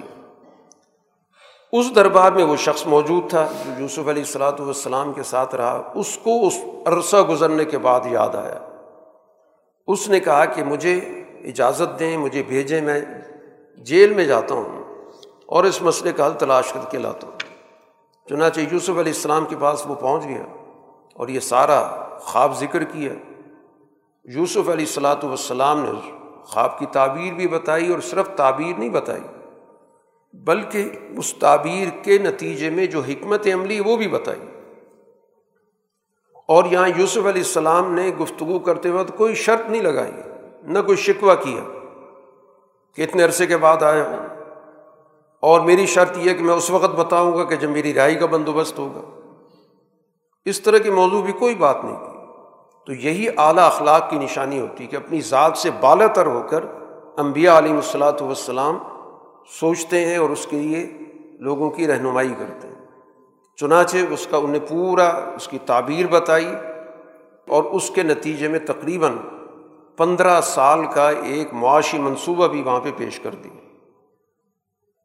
کہ آنے والے سات سال یہ معاشی لحاظ سے بہت اچھے ہوں گے۔ پیداوار بڑی ہوگی۔ زراعت کی بہترین نتائج نکلیں گے۔ اس کے بعد جو سات سال آئیں گے، وہ قحط سالی کے ہوں گے۔ زمین سے کوئی چیز اگے گی نہیں۔ شدید قسم کی خشک سالی ہوگی۔ اور پھر ان سات سالوں کے گزرنے کے بعد اگلے سال پھر خوب بارشیں ہوں گی۔ یہ گویا کہ انہوں نے ذکر کیا اور اس کے بعد حل بھی بتایا کہ جو پہلے سات سال ہیں، اس میں جو معاشی ترقی ہوگی، پیداوار فروغ پائے گی، تو تمہیں چاہیے کہ اس میں سے صرف اپنی جو ضرورت کی گندم ہے، پیداوار ہے، جو تم نے کھانی ہے، وہ تو لے لو۔ باقی ساری پیداوار کو خوشوں کے اندر ہی محفوظ رکھو۔ اس سے باہر مت نکالو۔ ان کو محفوظ کر لیا جائے۔ تاکہ اگلے سات سال یہی جو ذخیرہ شدہ ہے، محفوظ شدہ ذخائر ہیں، یہ لوگوں کے کام آئیں گے۔ اس سے ان کی گزر بسر ہوگی۔ یہ سات سال کی جو آزمائش ہے، بڑی آسانی کے ساتھ کٹ جائے گی۔ اور جب یہ وسائل ختم ہونے لگیں گے، تو پھر اگلے سات سال کے بعد اگلے سال بارش ہو جائے گی اور آئندہ کے لیے حالات بہتر ہو جائیں گے۔ تو یہ پورا گویا کہ ایک پندرہ سالہ پلان بھی اس تعبیر کے ساتھ ساتھ یوسف علیہ السلام نے دے دی۔ تو اس سے پتہ چلتا ہے کہ امبیا علیہ الصلاۃ والسلام اسی کو تعبیر الحادیث کہا جاتا ہے کہ وہ چیزوں کا تجزیہ کرتے ہیں اور اس کے بعد حالات کے مطابق معاشرے کی رہنمائی بھی کرتے ہیں، سماجی سوجھ بوجھ بھی رکھتے ہیں۔ معاشی حالات کو سمجھتے بھی ہیں اور ان معاشی حالات کے اندر جو مسائل پیش آ رہے ہوتے ہیں، اس کا وہ حل بھی دیتے ہیں۔ چنانچہ جب یہ ساری تفصیلات بادشاہ کے پاس پہنچتی ہیں، تو ظاہر ہے اس کے لیے تو یہ بالکل نئی چیز تھی کہ ایک شخص اتنا ذہین اور معاملات میں اتنی گہری نظر رکھنے والا اور مستقبل کے لیے بھی اس کے پاس ایک حکمت عملی موجود ہے۔ تو اس نے کہا کہ ان کو فوراً میرے پاس لایا جائے۔ جب اس کا نمائندہ پہنچا تو یوسف علیہ السلاۃ والسلام نے کہا کہ پہلے وہ معاملہ صاف ہوگا، جس کی وجہ سے مجھے پکڑا گیا، گرفتار کیا گیا۔ چنانچہ پھر بادشاہ نے باقاعدہ تحقیق کی۔ اس وقت جو خواتین موجود تھیں، ان کو بلایا گیا، پوچھا کہ کیا معاملہ تھا؟ تو وہ خاتون جس نے یہ سارا پلان کیا تھا، جو عزیز مصر کی بیوی تھی، اس نے اس موقع پر اعتراف کیا کہ یہ سارا منصوبہ میرا تھا۔ یوسف علیہ السلاۃ وسلام تو بالکل سچے آدمی تھے۔ ان کی طرف سے کوئی ذرہ برابر بھی ایسی چیز نہیں تھی۔ تو اس موقع پر یوسف علیہ السلاۃ والسلام نے کہا کہ میں یہ ساری اسی لیے چاہتا تھا تاکہ یہ پتہ چلے کہ میں کسی بھی طور پر کسی کے گھر میں عدم موجودگی میں خیانت کرنے والا نہیں ہوں۔ میں خائن آدمی نہیں ہوں اور خائن آدمی کی کوئی تدبیر کبھی کامیاب نہیں ہوتی۔ یہ اللہ تعالیٰ کا فضل ہے۔ کہ جس کے نتیجے میں مجھے اللہ تعالیٰ نے اپنے نفس سے پورا قابو دیا۔ تو بہرحال بادشاہ نے ان کو بلایا اور پھر اس کے بعد کہا کہ میں آپ کو اپنی ذمہ داریاں معاشرے کی، سیاست کی، معیشت کی دینا چاہتا ہوں۔ چنانچہ اس نے جو الفاظ استعمال کیے کہ ان نقل یوم لدینہ مکین امین، کہ آپ ہمارے پاس پوری طرح اختیارات کے ساتھ ہوں گے۔ اور آپ پہ ہمارا بھرپور اعتماد ہوگا کہ آپ جو بھی پالیسی بنانا چاہیں، جو حکمت عملی بنانا چاہیں، جو طریقۂ کار اختیار کرنا چاہیں۔ یوسف علیہ السلام نے کہا کہ اجالنی اعلیٰ خزاں العرض مجھے زمین کے سارے خزانے حوالے کیے۔ یہ ساری ذمہ داری مجھے سونپی جائے۔ اور میرے اندر دو بنیادی صفات موجود ہیں۔ انی حفیظ العلیم میں وسائل کی حفاظت کرنا بھی جانتا ہوں۔ اور پھر مجھے ان وسائل کو درست استعمال کا طریقہ بھی آتا ہے۔ یہی دو بنیادی چیزیں ہوتی ہیں کسی بھی نظام کو چلانے کے لیے کہ آپ کے پاس جو موجود وسائل ہیں، ان کی حفاظت، ان کا بندوبست کرنے کا آپ کے پاس پورا میکنزم موجود ہو طریقۂ کار موجود ہو۔ اور دوسرا یہ کہ ان وسائل کو کیسے اور کہاں اور کس طرح استعمال کرنا یہ علم ہونا بھی ضروری ہے۔ تو یوسف علیہ السلام نے کہا کہ یہ دونوں چیزیں میرے پاس موجود ہیں۔ قرآن کہتا ہے وہ کزالی کا مکنا یوسف فل عرض وہ جو سفر شروع ہوا تھا، یوسف علیہ السلاۃ والسلام کا، ان کو بھائیوں نے گھر سے نکالا تھا۔ اور اس کا مقصد قرآن وہاں بھی بتایا تھا کہ ہمارا مقصد یہ کہ ان کو مصر کے اندر طاقت دی جائے، حکمرانی دی جائے۔ وہ سفر آج مکمل ہو رہا ہے۔ آج ہم نے عمل نظام ان کے حوالے کر دیا اور مکمل اختیارات کے ساتھ دیا یا تب منہا حیث یشا جیسے چاہے فیصلے کریں۔ اس طرح گویا کہ یوسف علیہ السلاۃ والسلام حکومت پر فائز ہوتے ہیں اور پھر وہی جو حکمت عملی ان نے بتائی تھی، اب اس پر عمل درآمد ان کے براہ راست اپنے پاس آ گئے۔ چنانچہ انہوں نے ان وسائل کو باقاعدہ محفوظ کر کے ایک سسٹم بنا دیا کہ ایک آدمی کو ایک وقت کے اندر کتنا راشن دیا جائے گا تاکہ ان وسائل کو ایک سسٹم کے ساتھ، ایک نظم و ضبط کے ساتھ، ایک طریقۂ کار کے ساتھ استعمال کیا جائے۔ اور یہ بھی طے کر دیا کہ ہر شخص کو اگر وہ صحت مند ہے، اس کو خود آنا پڑے گا۔ ایسا نہیں ہوگا کہ ایک آدمی آ کے کہے جی میرے پاس سات آدمی یا آٹھ آدمی ان کا مجھے راشن دے دو. چنانچہ اس حکمت عملی کے نتیجے میں نہ صرف مصر کا مسئلہ حل ہوا، بلکہ مصر کے ارد گرد سارے علاقے میں ظاہر قید سالی جب آئی، تو باہر کے لوگ بھی سارے مصر آنے لگ گئے کہ مصر کے اندر لوگوں کی ضروریات پوری ہو رہی ہیں۔ تو اسی شہرت کو سن کر یوسف علیہ السلاۃ والسلام کے بھائی بھی متوجہ ہوئے۔ قرآن اب اس واقعے کا ذکر کرتا کہ جب یہ اپنا راشن لینے کے لیے پہنچیں تو یوسف علیہ السلام نے تو پہچان لیا وہ نہیں پہچان سکے ان کے وہم و گمان میں بھی نہیں تھا کہ ان کا بھائی جس کو ہم نے حوالے کر دیا تھا حالات کے رحم و کرم پہ، آج وہ اس منصب پہ فائز ہوگا۔ چنانچہ اسی گفتگو کے دوران یوسف علیہ السلام نے ان سے پوچھے، حالات وغیرہ کون ہو، کہاں سے آئے ہو، کیا کرتے ہو؟ تو سارے حالات بھی خاندان کے پتہ کر لیے۔ اسی دوران یہ بھی بتایا کہ ہمارا ایک اور بھائی بھی ہے جس کو ہم ساتھ نہیں لائے۔ انہوں نے غالباً ان کے بھائیوں نے اس کا حصہ مانگنے کی کوشش کی۔ یوسف علیہ السلام نے کہا کہ جب اس کو لے کر آؤ گے تو پھر اس کا حصہ ملے گا۔ بصورت دیگر پھر یہاں نہ آنا، پھر تم نے کوئی غلط بیانی کی۔ ہے یہ کہہ کر یوسف علیہ السلاۃ والسلام نے ان کو حصہ دیا، ان کو روانہ کر دیا۔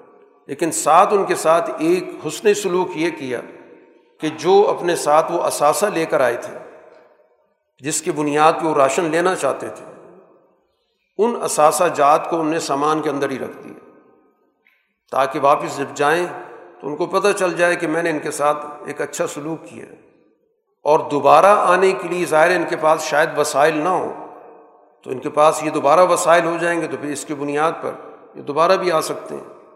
تو بہرحال یہ جب واپس پہنچتے ہیں تو وہاں پر سب سے پہلے اپنے والد کو یعقوب علیہ السلام کو پوری کارکردگی سنائی اور بتا دیا کہ آئندہ کے لیے ہمیں منع کر دیا گیا کہ اپنے بھائی کے بغیر تم نہیں آ سکتے۔ اس کو ساتھ لاؤ گے تو اس کا حصہ ملے گا۔ اور ساتھ ہی یعقوب علیہ السلام کو نے ضمانت بھی دی کہ ہم اس کی حفاظت بھی کریں گے۔ یعقوب علیہ السلام نے ظاہر پرانے واقعے کی روشنی میں اپنے عدم اعتماد کا اظہار کیا کہ اسی طرح تم پہ اعتماد کروں جیسے اس سے پہلے اس کے بھائی کے حوالے سے اعتماد کیا تھا۔ بہرحال جب انہوں نے سامان کھولا تو اس میں سے وہ چیزیں مل گئیں، ان کو نکاح کی تو ہمیں ایک اور جانے کا موقع مل گیا۔ یہ جو اثاثہ تھا جس کے بدلے میں ہم نے سامان خریدنا تھا، یہ تو ہمیں واپس مل گیا۔ اب ہم دوبارہ اس کو لے کے جائیں گے تو ہمیں مزید غلہ ملے گا اور ساتھ ہم بھائی کو بھی لے جائیں گے، اس کا حصہ بھی ملے گا۔ تو اس طرح گویا کہ یوسف علیہ السلام کے پاس ان کے بھائی پہنچتے۔ ہیں اب اس بھائی کو انہوں نے تنہائی میں سمجھا دیا کہ میں تمہارا بھائی ہوں اور اس عرصے میں جو بھی تمہارے ساتھ کوئی بدسلوکی ہوئی ہوگی، اس کو کسی بھی طور پہ اپنے ذہن میں مت رکھو۔ اب یہاں پر قرآن حکیم ایک تدبیر کا ذکر کرتا ہے۔ یہ ہے تدبیر الہی۔ کہ یوسف علیہ السلاۃ والسلام نے جب یہ قافلہ واپس جا رہا ہے، تو اسی روٹین میں جیسے پہلے انہوں نے وہ ساز و سامان ان کے ساتھ رکھ دیا تھا۔ اسی طرح انہوں نے اپنا ایک پیالہ پہچان کے لیے اس میں رکھ دیا کہ جب وہاں پہ واپس جائیں گے تو ظاہر ہے کہ یہ بھائی والد سے ذکر کرے گا کہ میں بھائی سے مل کے آ رہا ہوں۔ اور اعتماد کے طور پہ یقین دلانے کے لیے اس کو پیش کر دے گا وہاں پہ کہ دیکھیں یہ سامان نکلا یہ انہوں نے میرے ساتھ حسن سلوک کیا۔ انہوں نے تو اپنے طور پر اس نیت سے اس کے ساتھ سامان رکھا۔ لیکن قرآن کہتا ہے کہ یہ اللہ کی ایک تدبیر تھی کہ اللہ تعالیٰ نے یہ تدبیر کر کے در حقیقت ان کے بھائی کو ان کے پاس روکنا مقصود تھا۔ چنانچہ جب قافلہ چل پڑا تو اس دوران جو عملے کے لوگ تھے انہوں نے جب ساز و سامان کو تلاش کیا کہ ہمارا سامان پورا موجود ہے تو ان کو وہ ایک پیالہ محسوس ہوا کہ گم ہے۔ ان کے ذہن میں فوراً آیا کہ ابھی جو ایک قافلے کو ہم نے سامان دیا تو ہو سکتا ہے کہ انہوں نے ہی اٹھا لیا۔ چنانچہ آواز دی کہ قافلے والے تم لگتے ہو چور ہو وہ واپس مڑے انہوں نے کہا کہ کیا چیز گم ہو گئی ہے؟ نے کہا جو بادشاہ کا وہ پیمانہ تھا جس سے غلہ تقسیم ہوتا تھا، وہ گم ہے۔ اور ساتھ ہی یہ بھی اعلان کر دیا کہ جو بھی اس پیمانے کو لے کر آئے گا، انعام کے طور پر اس کو ایک اونٹ پر جتنا سامان آتا ہے، اتنا غلہ بھی دیا جائے۔ انہوں نے ظاہر اپنی لالمی کا اظہار کیا کہ قطن ہم یہاں کو ہماری نہ نیت چوری کی ہے، نہ ہم فساد کرنے کے لیے آئے ہیں۔ ہم تو اپنی ضرورت کے لیے آئے تھے۔ اس پہ ان نے، اس عملے نے پوچھا کہ اگر تم غلط ثابت ہو جاؤ تو کیا سزا ہوگی؟ انہوں نے کہا سزا یہ ہوگی کہ جس کے سامان سے نکلے گا آپ اس کو پکڑ لیں۔ ہمارے یہاں یہی دستور ہے۔ ان نے اپنی شریعت کے مطابق یہ بات بتا دی۔ چنانچہ جب تلاشی شروع ہوئی تو سب سے پہلے سب کے سامان تلاش ہوئے، پھر تلاشی یوسف علیہ السلام نے خود لی۔ اور ظاہر بھائی کے اس میں سے وہ سامان مل گیا۔ تو باقی بھائی اس کو برا بلا کہنے لگے کہ یہ اس کے بھائی نے بھی پہلے چوری کی تھی، سارے ہیں ہی ایسے۔ تو بہرحال اس طرح اللہ تعالیٰ نے یوسف علیہ السلاۃ والسلام کے لیے تدبیر کی۔ قرآن کے جو الفاظ ہیں کزالی کا کدنا یوسف، یہ ہم نے تدبیر کی۔ ایسا نہیں کہ یوسف علیہ السلاۃ والسلام نے کوئی ایسی تدبیر کی ہو کہ میں اس کو چھپا دیتا ہوں اور اس کے بعد پھر اعلان کرا دوں گا اور اس کے بعد پھر بھائی کو روک لوں گا۔ ان کی تو نیت اسی طرح کی تھی جیسے پہلے انہوں نے سامان رکھا تھا، جس کا پہلے ذکر ہو چکا، اسی طرح انہوں نے اس کو بھی رکھ دیا لیکن اللہ نے اس تدبیر کو اس طرف موڑ دیا کہ اس کے نتیجے میں ان کے بھائی کو ظاہر کے روک لیا گیا۔ اب یہ سارے بھائی جو ہے اس میں بڑے پریشان ہوئے کہ ہم نے تو بڑے ضمانت دے کے اپنے والد کو اس کو ساتھ لائے تھے۔ انہوں نے متبادل تجویز دی کہ اس کی جگہ ہم میں سے کسی کو آپ اپنی کسٹڈی میں لے لیں۔ تو اس پہ کہا یہ تو نہیں ہو سکتا، جو قانون ہے، جو تم نے خود بتایا کہ جس کے پاس سے سامان دستیاب ہوتا ہے، اسی کو پکڑا جاتا ہے۔ تو یہ تو نہیں ہو سکتا کرے کوئی اور بھرے کوئی۔ بہرحال اس طرح یہ قافلہ وہاں سے واپس آتا ہے اور وہ جو بڑا بھائی ہے، وہ پیچھے رک گیا کہ میں اپنے والد کا سامنا نہیں کر سکوں گا۔ جا کے بتاؤ صورت حال کہ ایسا واقعہ ہوا ہے، باقی لوگوں سے بھی تحقیقات کرا لی جائیں کہ ہمارا اس میں کوئی عمل دخل نہیں ہے۔ خود اسی نے اس طرح کا عمل کیا جس کے نتیجے میں وہ پکڑا گیا۔ بہرحال والد نے ان پہ عدم اعتماد کا اظہار کیا، بل سب لکم انفسکم امرا، کہ تم نے یہ سارا گویا کہ معاملہ خود بنایا، کہ تم نے یہاں پر جو گفتگو کی تھی اصل میں یعقوب علیہ السلاۃ والسلام اس پہ تبصرہ کر رہے ہیں، کہ تم نے یہ کہا نا کہ یہ تو پہلے بھی چوری کرتے رہے ہیں یا اس کا بھائی بھی چور تھا، تو یہ تم نے گویا کہ ایک ملمہ سازی کی ہے، تم نے غلط بیانی کی ہے۔ کہ وہ بھائی جو گم ہے، اس کے بارے میں تم نے غلط بیانی کی ہے۔ تو بہرحال، یعقوب علیہ السلاۃ والسلام ایک اور آزمائش سے گزرے۔ اس کا یہاں پہ قرآن حکیم ذکر بھی کرتا ہے اور ساتھ ہی ساتھ اللہ پہ توکل کے ساتھ ساتھ ان کو تدبیر بھی بتاتے ہیں کہ جاؤ تلاش تو کرو۔ ہو سکتا ہے کہ کوئی نہ کوئی یوسف علیہ السلام کا کوئی پتہ چل جائے اور جہاں پہ بھائی موجود ہے، ہو سکتا ہے اس کے ذریعے معلومات مل جائیں۔ اور اس طرح کو جب یہ دوبارہ پہنچتے ہیں، اب ان کے پاس جانے کے لیے کوئی اس طرح کا ساز و سامان نہیں تھا کہ جس سے دوبارہ جا کر غلہ لے سکیں۔ قرآن کہتا ہے بے مسجات بہت ہی کوئی معمولی سی ان کے پاس کچھ ساز و سامان، کچھ رقم تھی۔ جا کے درخواست کی کہ رقم تو بہت تھوڑی ہے یا سامان تھوڑا ہے، لیکن آپ سے ہماری درخواست ہے کہ ہمیں جو تول ہے پورا پورا دیں، بلکہ آپ ہم پہ مہربانی کریں۔ اس موقع پر یوسف علیہ السلاۃ والسلام نے پھر براہ راست ان سے گفتگو کی کہ کیا تمہارے علم ہے تم نے یوسف اور ان کے بھائی کے ساتھ کچھ کیا کچھ کیا تھا؟ جب تم بالکل جہالت کی حالت میں تھے۔ بے شعور۔ اس پر ان کو فوراً خیال ہے کہ یہ جو سوال ہے، یہ کوئی اور آدمی تو کر نہیں سکتا۔ یہاں مصر کے اندر کسی کو ہمارے بارے میں کیا پتہ کہ ہم کون لوگ ہیں؟ تو اس لیے براہ راست پوچھ لیے کہ آپ یوسف ہیں۔ کہا، میں یوسف ہوں اور یہ میرا بھائی ہے۔ اور اللہ تعالیٰ نے ہم پہ احسان کیا۔ اب یہاں پر قرآن نے دو اصول بتائے۔ یوسف علیہ السلاۃ والسلام نے کہا کہ جو تقوا اختیار کرتا ہے اور جو صبر کرتا ہے۔ یہ دو بنیادی اصول بتائے کہ یہ ان دو بنیادی اصولوں پر جس کی تربیت اور تشکیل ہوگی وہ کبھی ناکام نہیں ہوگا۔ ایک تو اس کے دل کے اندر احساس ذمہ داری ہو۔ اس کے اندر، اس کے مزاج کے اندر عدل موجود ہو اور مشکلات جو بھی ہوں، جیسی بھی ہوں، ان کا بھرپور طریقے سے سامنا کرے اور کسی بھی طور پر اس کی استقامت ختم نہ ہو۔ تو پھر وہ کامیابی اس کو یقیناً حاصل ہوتی وہ کبھی ناکام نہیں ہو سکتا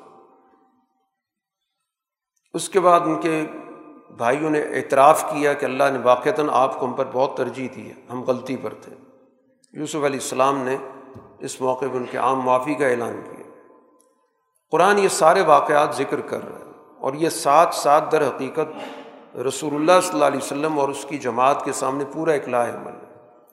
کہ جیسے وہ مصر جا کر حکومت تک پہنچے، اسی طرح مستقبل کے اندر رسول اللہ صلی اللہ علیہ وسلم کو بھی مکہ سے نکلنا ہوگا۔ یہ گویا کہ بات واضح کر دی گئی کہ مکہ کے اندر رہتے ہوئے ان حالات کے اندر ظاہر ہے کہ آپ کی حکومت قائم نہیں ہوگی۔ ایک وقت ایسا آئے گا کہ آپ کو یہاں سے جانا پڑے گا۔ اور جہاں بھی آپ جائیں گے تو وہاں پہ اللہ آپ کو غلبہ عطا کرے گا۔ چنانچہ آپ مدینہ گئے، غلبہ عطا ہوا۔ اور پھر اس کے بعد وہی لوگ جو نکالنے والے تھے، یہی قریش جس کی وجہ سے آپ کو ہجرت کرنی پڑی۔ ایک وقت آئے گا کہ وہ اسی طرح آپ کے سامنے کھڑے ہوں گے جیسے یوسف علیہ السلام کے سامنے ان کے بھائی کھڑے تھے۔ جب رسول اللہ صلی اللہ علیہ وسلم سن آٹھ ہجری میں مکہ فتح کرنے کے لیے آئے، تو جب مکہ فتح ہوا تو یہ سارے کے سارے لوگ آپ کے سامنے اسی طرح جمع تھے۔ اور آپ نے ان سے پوچھا کہ کہ تمہارے بارے میں مجھے کیا فیصلہ کرنا ہے؟ تو ان نے کہا کہ آپ ایک بہت اعلیٰ خاندان کے آدمی ہیں، آپ سے ہمیشہ ہم نے اچھائی دیکھی ہے۔ تو اس موقع پر رسول اللہ صلی اللہ علیہ وسلم نے یہی جملہ جو قرآن یوسف علیہ السلام کا ذکر کیا کہ لا تصریب علیکم اليوم، آج میری طرف سے تم پر کسی قسم کا کوئی حساب و کتاب نہیں، کوئی باز پرس نہیں، جاؤ سارے تم آزاد ہو۔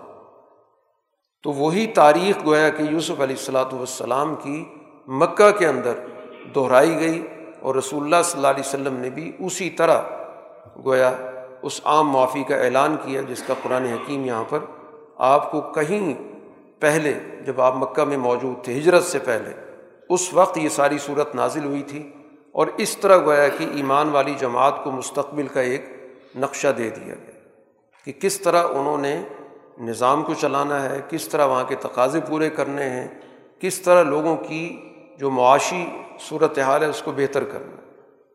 رسول اللہ صلی اللہ علیہ وسلم جب مدینہ گئے تو مدینہ کی ظاہر معاشی صورتحال بہت کمزور تھی، کیونکہ ایک تو سارا مدینہ پہلے یسرف کہلاتا تھا، یہ افراتفری کا شکار تھا۔ سیاسی وحدت سرے سے ان کے اندر موجود نہیں تھی۔ جھگڑے تھے تنازع تھے، قبائل کی لڑائیاں تھیں۔ تو رسول اللہ صلی اللہ علیہ وسلم نے سب سے پہلے تو ان کو ایک وحدت تھی سب سے پہلے ایک نظام بنائے، ریاست بنائی۔ اس سے پہلے ریاست نام کی کوئی چیز نہیں تھی۔ معاہدہ کر کے جس کو میساک مدینہ کہتے ہیں۔ اور پھر اس کے بعد جو آپ پر ایمان لانے والے لوگ تھے، مکہ سے جانے والے اور مدینہ کے لوگ، ان کے درمیان ایک معاہدہ کرایا، جس کو مواقعات کہتے ہیں کہ عملاً ایک آدمی کو دوسرے آدمی کا معاشی طور پر، سماجی طور پر اس کا حصے دار بنا دیا، پارٹنر بنا دیا۔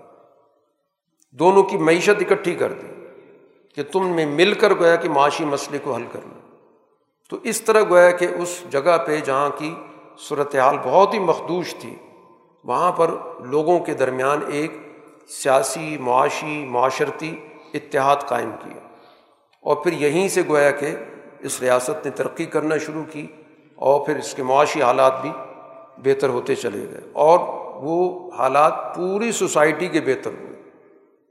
ایسا نہیں کسی ایک طبقے نے ترقی کی اور دوسرا پسماندگی کی طرف چلا گیا ہو۔ سب نے اسی درجے پر کی۔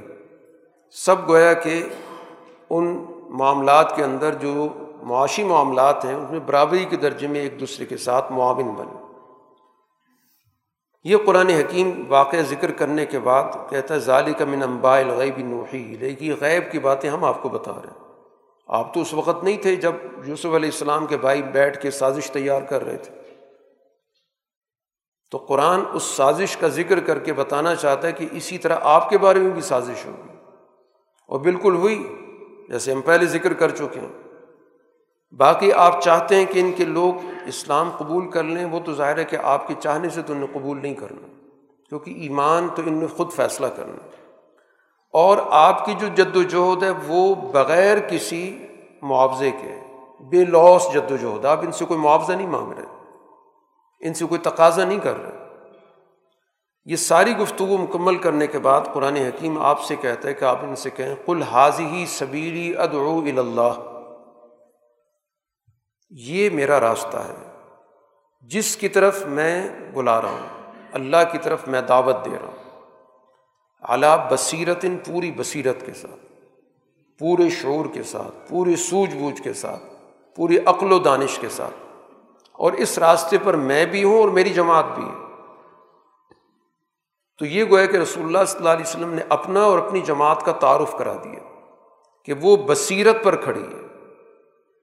وہ محض ایک دوسرے کو دیکھ کے نہیں کھڑی ہوئی یا کسی مفاد کی وجہ سے نہیں، یہ کٹھے ہوئے۔ بصیرت کی بنیاد پہ کھڑے ہیں۔ مفادات تو دوسری طرف ہیں۔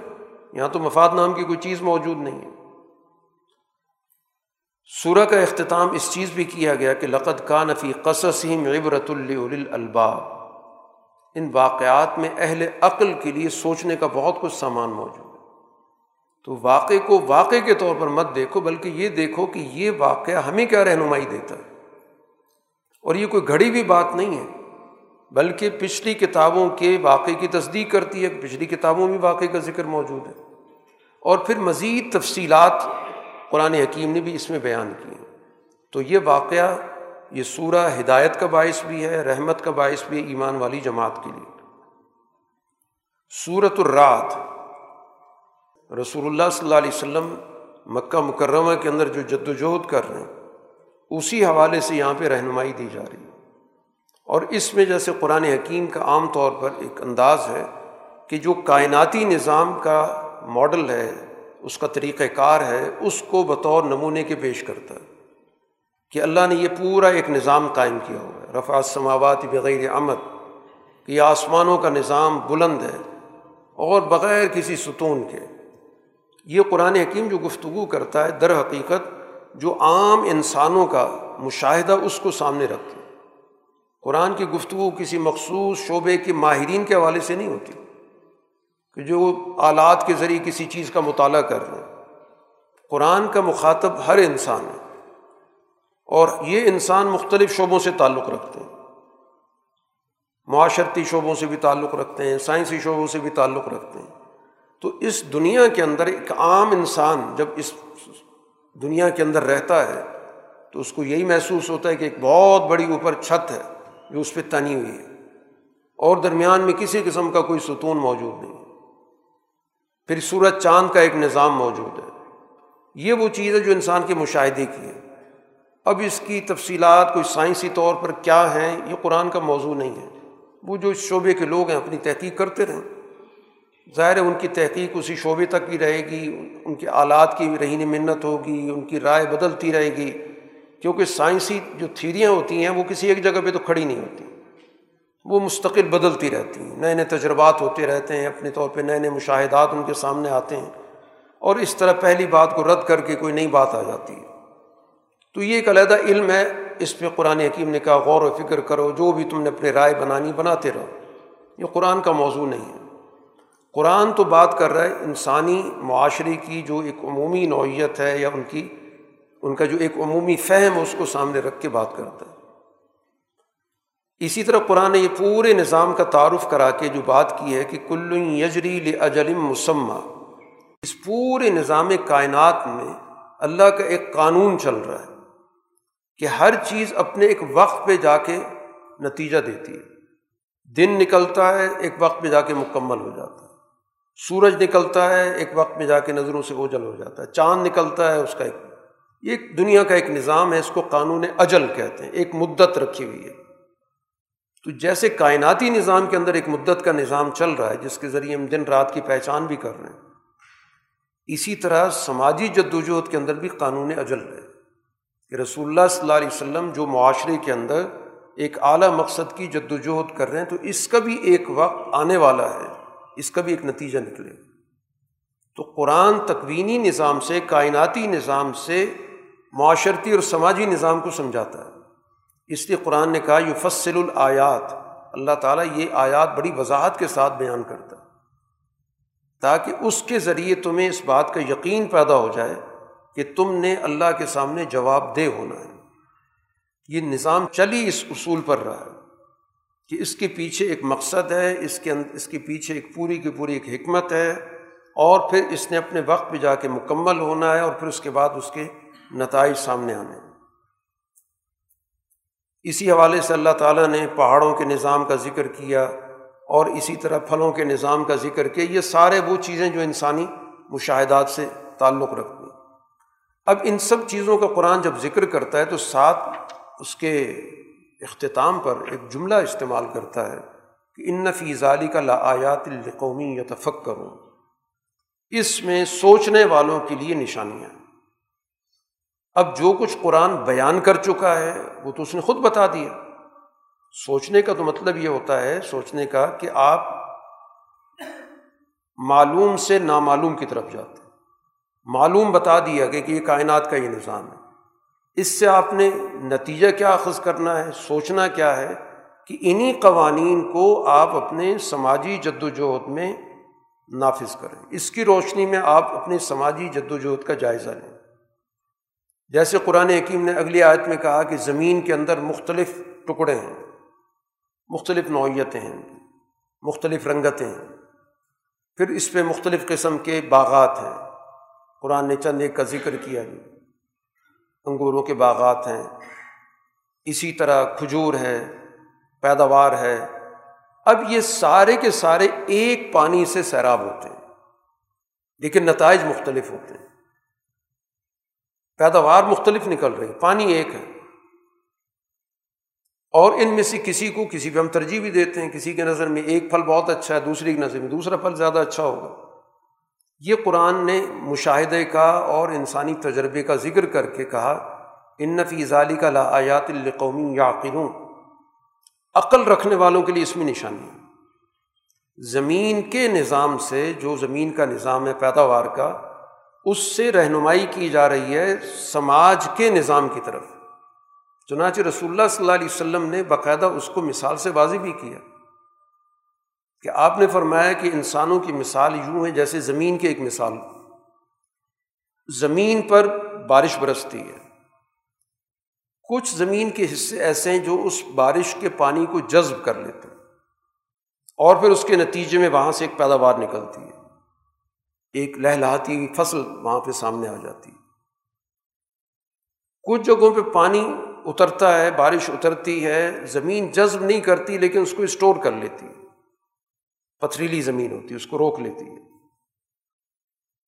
کچھ جگہوں پہ پانی اترتا ہے اور پانی نہ اسٹور ہوتا ہے، نہ جذب ہوتا ہے، بہہ جاتا ہے۔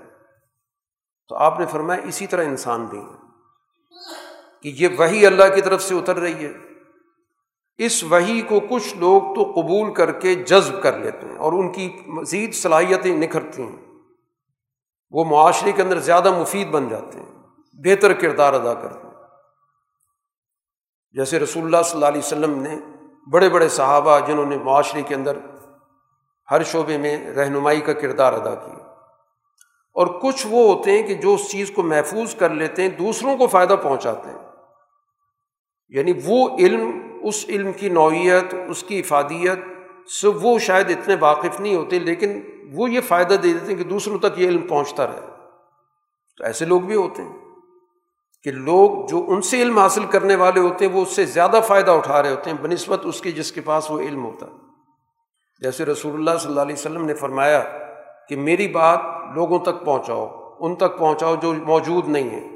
موجود لوگ ان لوگوں تک بات پہنچائیں جو موجود نہیں ہیں۔ ہو سکتا ہے کہ ان میں سے لوگ ان سے زیادہ سمجھدار ہوں، جن تک وہ بات پہنچ رہی ہے کہ ان کی جو صلاحیت ہے وہ محدود درجے کی ہو، لیکن جن کو یہ بات پہنچا رہے ہیں، ہو سکتا ہے ان کے اندر زیادہ صلاحیتیں موجود ہوں۔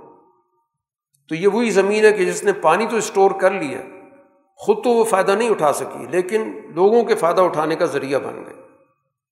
اور تیسرے وہ لوگ ہیں جن کے سامنے وہی آئی نہ انہوں خود فائدہ اٹھایا، نہ کسی کو فائدہ پہنچایا۔ تو رسول اللہ صلی اللہ علیہ وسلم نے خود افراد کی تمثیل زمین کے ذریعے بیان کی۔ تو اسی سے پتہ چلتا ہے کہ قرآن حکیم جن تمثیلات کا ذکر کرتا ہے، تو جیسے اس کا ایک براہ راست معنی میں سمجھ میں آ رہا ہے۔ وہ تو اس کے الفاظ کا معنی ہے، لیکن جو ساتھ ساتھ قرآن یہ کہہ دیتا ہے کہ اس میں سوچنے والوں کے لیے نشانیاں۔ تو اس کا مطلب یہ کہ اس سے ہمیں اور چیزوں کی طرف بھی توجہ دلائی جاتی ہے۔ قرآن نے ایک قانون کی طرف توجہ دلائی جس پر ان بڑا تعجب ہوتا ہے۔ قرآن بار بار یہ سمجھا رہا ہے کہ انسانی زندگی ایک مقصد رکھتی ہے۔ جو کچھ تم کر رہے ہو، اس کے نتائج ضرور نکلیں گے۔ یہ قانون نتائج یا جس کو ہم دین کی زبان میں قانون آخرت کہہ دیتے یہ ہے کیا چیز؟ یہ یہی ہے کہ ہر عمل اپنا ایک نتیجہ رکھتا ہے۔ اور ان کو یہی بات سمجھائی جا رہی ہے کہ جو کچھ تم بو رہے ہو، یہی کاٹو گے۔ تم ظلم بو رہے ہو تو ظاہر سزا تمہیں ملے گی اور تم سے باس پرس ہوگی۔ چاہے تم دنیا کے اندر ظلم کرتے ہوئے چلے بھی گئے، تو اللہ تعالیٰ نے تمہیں دوبارہ زندہ کر کے تمہارا محاسبہ کرنا تو اس پہ کہتے ہیں، مٹی ہو جائیں گے، نئی مخلوق پیدا ہوں گے۔ قرآن کہتا ہے کہ یہ تعجب کی چیز نہیں، یہ تو دنیا کا ایک قانون ہے۔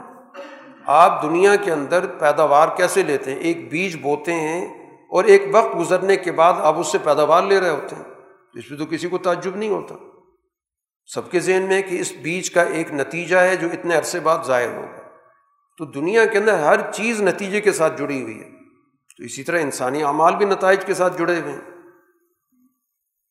اسی کے ساتھ قرآن حکیم نے اللہ تعالیٰ کی ایک اور صفت بیان کی کہ اللہ تعالیٰ کا علم ہر چیز پہ وسیع ہے۔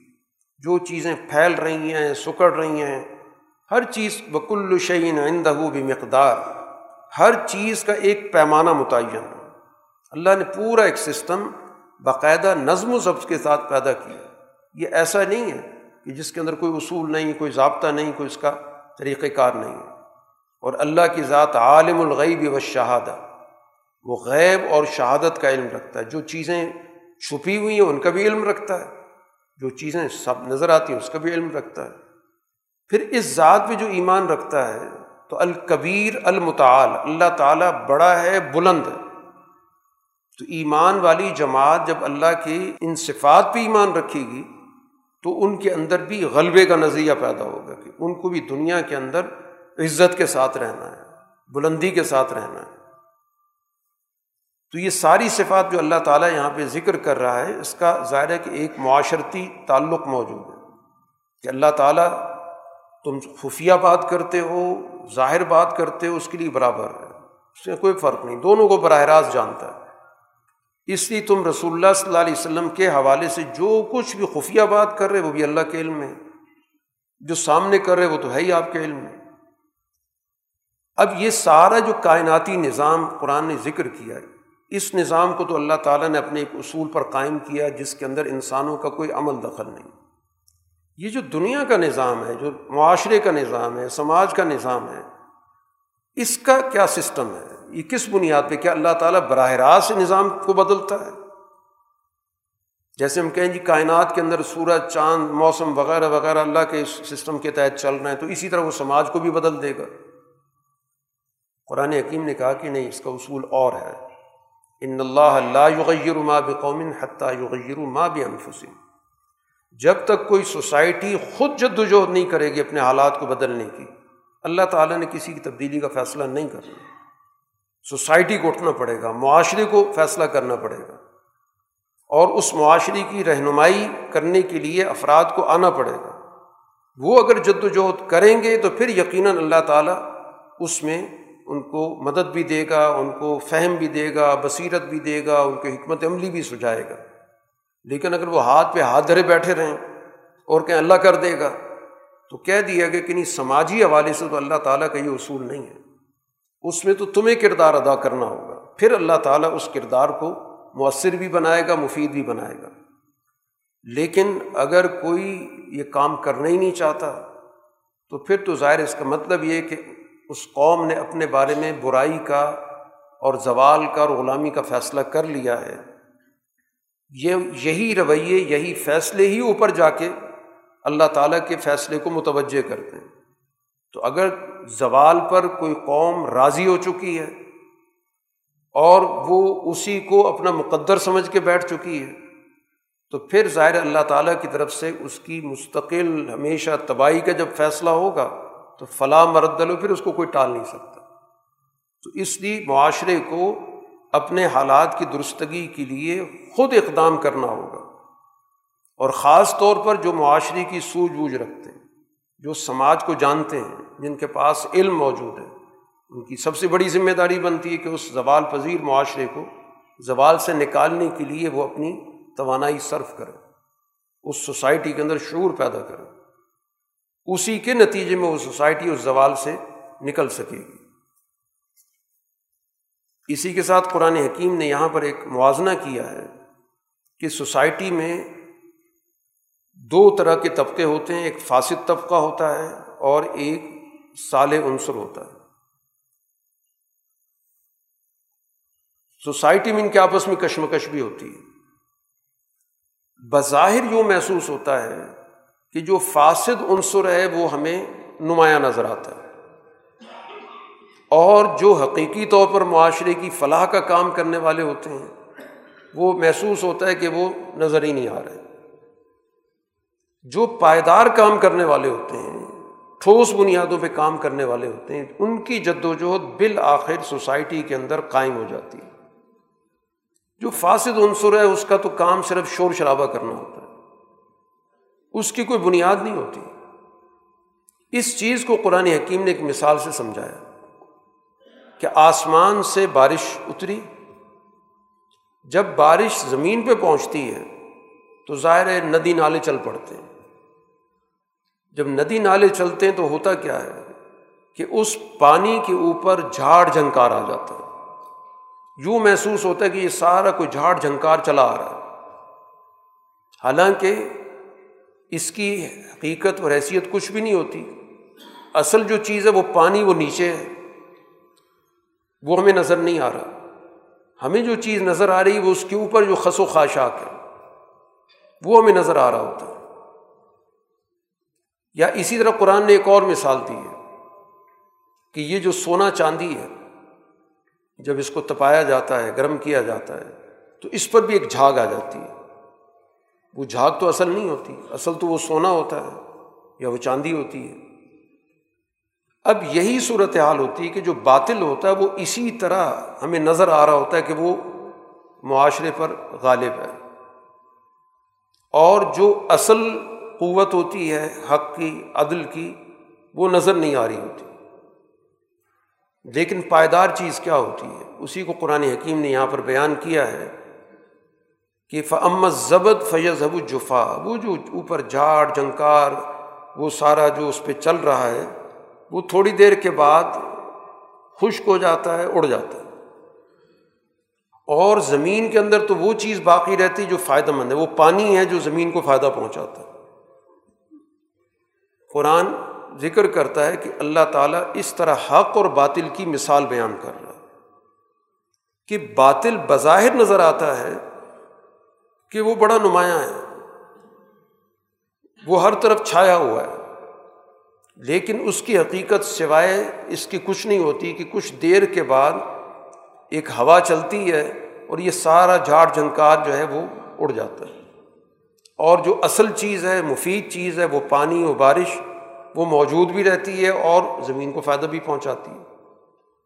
اور بالکل اسی طرح سونا چاندی اصل وہ چیز ہے، وہ باقی رہتا ہے۔ تھوڑی دیر کے بعد جو اس کے اوپر جھاگ آ گئی تھی، وہ بھی ساری کی ساری اڑ جاتی ہے۔ اس طرح اللہ تعالیٰ تمہیں مثال سے سمجھاتا ہے کزالی کا یزرب اللہ المثال قرآن حکیم اب آگے چل کر دو جماعتوں کا موازنہ کر رہا ہے۔ اور اس موازنے کے نتیجے میں سمجھانا یہ چاہتا ہے کہ قرآن حکیم جو اللہ نے نازل کیا ہے، ایک وہ جماعت ہے جو قرآن کے مقصد کو سمجھتی ہے۔ کہ قرآن کس لیے آیا ہے اور قرآن کی جو بھی بات ہے، جو بھی پیغام ہے، وہ حق ہے۔ اور ایک وہ جماعت ہے کہ جس نے اس حق سے اپنی آنکھیں بند کی ہوئی وہ مفادات میں اندھی اب تم خود فیصلہ کرو کہ کیا یہ دونوں گروہ برابر ہو سکتے ہیں۔ اب اس قرآن سے فائدہ کون حاصل کر سکتا ہے؟ کس کو رہنمائی ملے گی؟ انما یتذکر اول البا جو اہل عقل ہیں وہ فائدہ اٹھاتے ہیں۔ جن کے اندر سوجھ بوجھ ہے۔ باشعور ہیں۔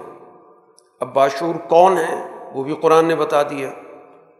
ان کی ایک صفت ہے الزین یوفون بیاہد اللہ۔ جو انہوں نے اللہ سے اپنا ایک عہد کر رکھا ہے، اس کو وہ پورا کرتے ہیں۔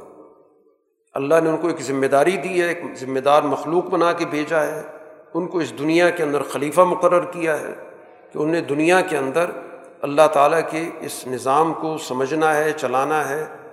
اور اس کے تقاضے پورے کرنے تو اس عہد کو پورا کرتے دوسری صفت یہ ہے کہ ولاً قزون المیساق جو سوسائٹی کے معاہدات ہیں، انسانوں کے باہم جو زندگی ہے، جو معاشرہ ہے، یہ معاہدات کا معاشرہ ہے۔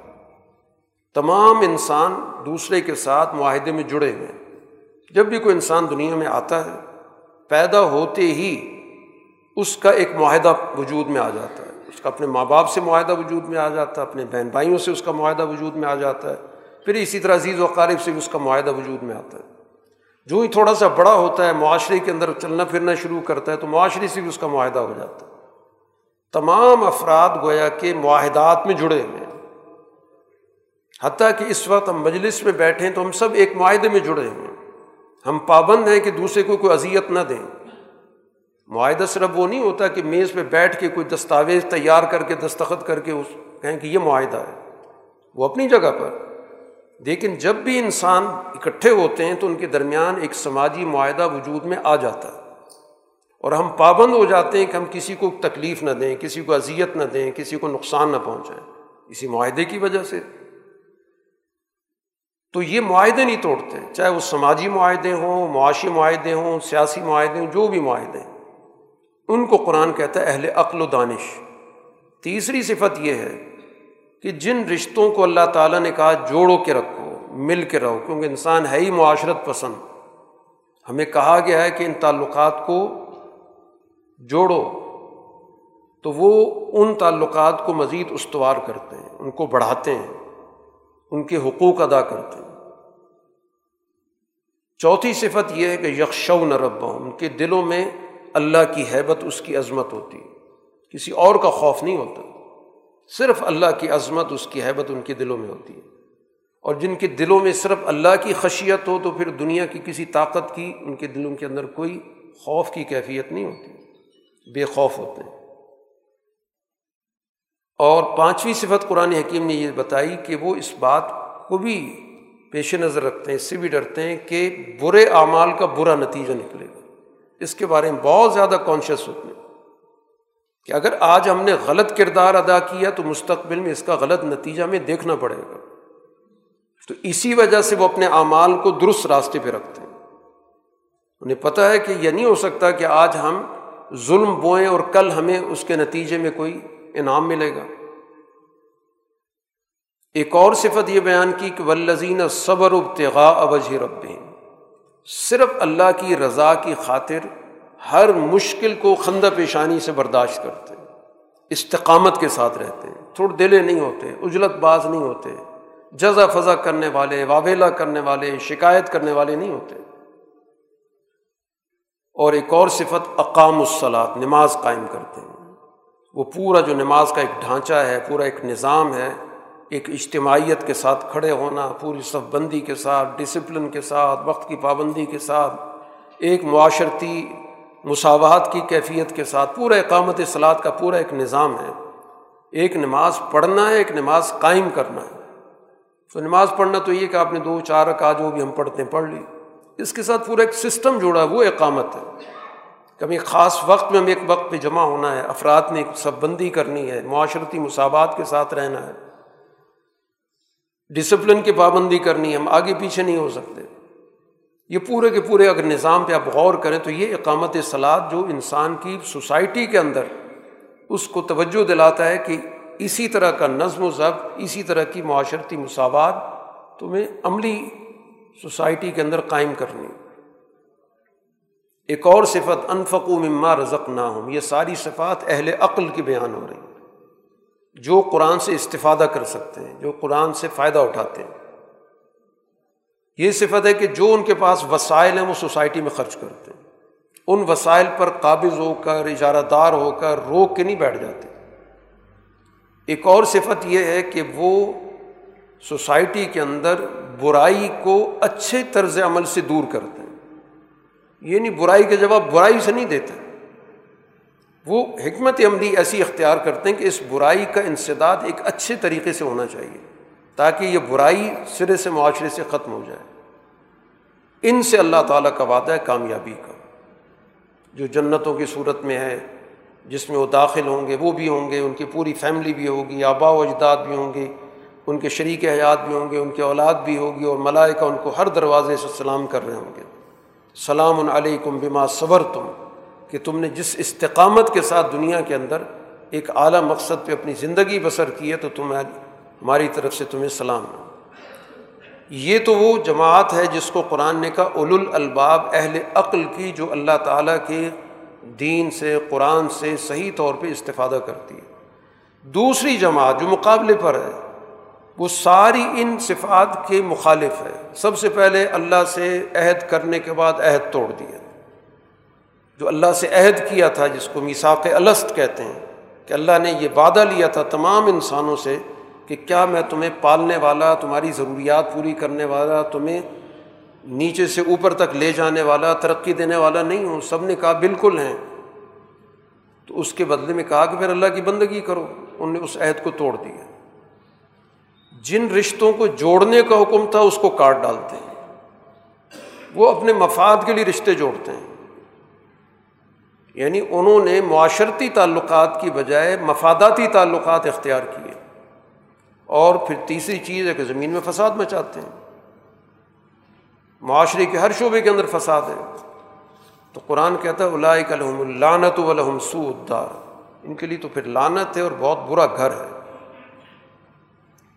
قرآن حکیم کے بارے میں ان کا ایک تقاضا تھا ایک فرمائش تھی کہ قرآن جو اللہ کی اگر کتاب ہے، تو اس کتاب کا یہ کرشمہ ہونا چاہیے کہ پہاڑ چل پڑیں ہم دیکھیں اپنی نظروں کے سامنے کہ یہ پہاڑ چل رہا ہے، پھر ہم بات مانیں گے۔ یا اس کے ذریعے زمین کا جو فاصلہ ہے، وہ سمٹ جائے۔ جہاں پہ کئی دنوں میں آدمی پہنچتا ہے، تو اس کے نتیجے میں آنند فانند پہنچ جائے۔ یا قرآن ایسا ہونا چاہیے کہ جو دنیا سے لوگ چلیں گئے، مر گئے، ان کے ساتھ بات چیت ہو جائے۔ قرآن نے ایک تو اصولی جواب دیا کہ یہ ساری فیصلے اللہ نے کرنے ہیں کہ کیا ہو اور کیا نہ ہو۔ اور اگر اس کو مانوی طور پر دیکھا جائے، یہ جتنی باتیں انہوں نے کی ہیں، تو قرآن حکیم نے مانوی طور پر یہ سارے کام کیے۔ ہیں پہاڑ جیسی بڑی بڑی دنیا کے اندر جو رکاوٹیں تھیں، قرآن نے ختم کر دیں قیصر کسرا بہت بڑا پہاڑ تھا دنیا کے اندر۔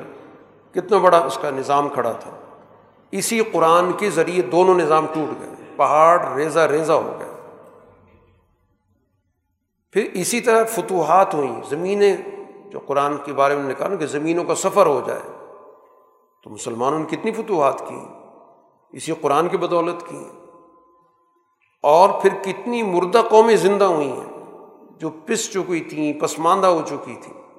تو مانوی طور پر تو قرآن نے یہ سارے کام کیے۔ یہ چاہتے ہیں حصی طور پر ہو میں نظر آئے کہ پہاڑ چل رہا ہے۔ حصی طور پہ پتہ چلے کہ جو قرآن ہے تو قرآن کے ذریعے میلوں کا اور سفر جو ہے، مسافتیں طے ہو گئی تو یہ تو ظاہر ہے کہ کوئی قرآن اس طرح کا کوئی عجوبہ کتاب نہیں ہے کہ اس طرح کے اللہ تعالیٰ تمہارے منہ سے کئی ہوئی باتیں پوری کریں۔ معاملات اللہ نے طے کرنے کہ کون سا فیصلہ کب کرنا ہے، کیسے کرنا ہے۔ مسئلہ ان کا یہ ہے کہ زین الزین کفر و مکر ہوں یہ اپنے مکر و فریب کو سمجھتے ہم نے بڑا شاندار منصوبہ بنایا۔ یہ اسی گھمنڈ کے اندر رہتے ہیں اور اسی وجہ سے صحیح راستے تک نہیں پہنچتے۔ تو جب تک یہ صحیح عقل و شعور سے کام نہیں لیں گے، اس گھمنڈ سے نہیں نکلیں گے کہ ہم تو بڑے شاندار تدبیر کرنے والے ہیں، بڑی اچھی پلاننگ کرنے والے ہیں۔ اسی دھوکے کے اندر یہ مارے جا رہے ہیں۔ اسی وجہ سے یہ ہدایت تک نہیں پہنچ رہے۔ سورہ کے اختتام پر اس بات کو ذکر کیا گیا، مکی صورت ہے کہ اللہ تعالیٰ اب بھی اس دین کو سوسائٹی کے اندر فروغ دے رہا ہے۔ بظاہر تو حکومت مکہ کے لوگوں کی ہے۔ لیکن قرآن کہہ رہا ہے کہ کیا یہ نہیں دیکھتے کہ زمین آہستہ آہستہ ان کے پاؤں سے نکل رہی ہے؟ وہ اس طرح کہ جو بھی دائرہ اسلام میں آ رہا ہے، اتنا علاقہ تو ظاہر ہے کہ وہ مسلمانوں کا حصہ بن گیا۔ ایک مسلمان جس جگہ پہ کھڑا ہے، تو وہ علاقہ تو ظاہر ہے جس جگہ پہ مسلمان موجود ہے، وہ تو گویا کہ ایک قسم کے مسلمان جماعت کا حصہ بن گیا۔ اسی طرح گویا کہ آہستہ آہستہ ان کے پاؤں سے زمین سرک رہی ہے۔ لوگ آہستہ آہستہ اسلام کی طرف آ رہے ہیں۔ اگرچہ ظاہری نظام اس وقت ان کے پاس نہیں ہے، لیکن اس ظاہری نظام کی جو بنیاد ہے، افراد کی تیاری، ایک افراد کی آپس میں ایک نظم کی کیفیت، ان میں ایک اجتماعیت، وہ تو وجود میں آ رہی ہے۔ چنانچہ قرآن جب یہ آیات نازل ہوئی ہیں تو کچھ قبائل کی طرف اشارہ کیا گیا تھا کہ وہ قبیلے جو مکہ سے باہر تھے ان نے اسلام قبول کر لیا۔ تو قرآن نے کہا کہ دیکھو، وہ زمین جس پر ایک وقت میں اہل کفر رہتے تھے، اب وہاں کے لوگوں نے اسلام قبول کر لیا۔ تو اس کا مطلب یہ کہ وہ علاقہ تو کفر کے، ظلم کے دائرے سے نکل کر تمہارے دین کا حصہ بن گیا۔ اور ایک وقت آئے گا کہ ظاہری نظام بھی تمہارے ہاتھ میں آ جائے گا۔ تو سب سے پہلے باطنی خلافت قائم ہوتی ہے۔ پھر اس کے نتیجے میں ظاہری خلافت قائم ہوتی ہے۔ تو رسول اللہ صلی اللہ علیہ وسلم نے مکہ کے اندر سب سے پہلے باطنی خلافت قائم کی۔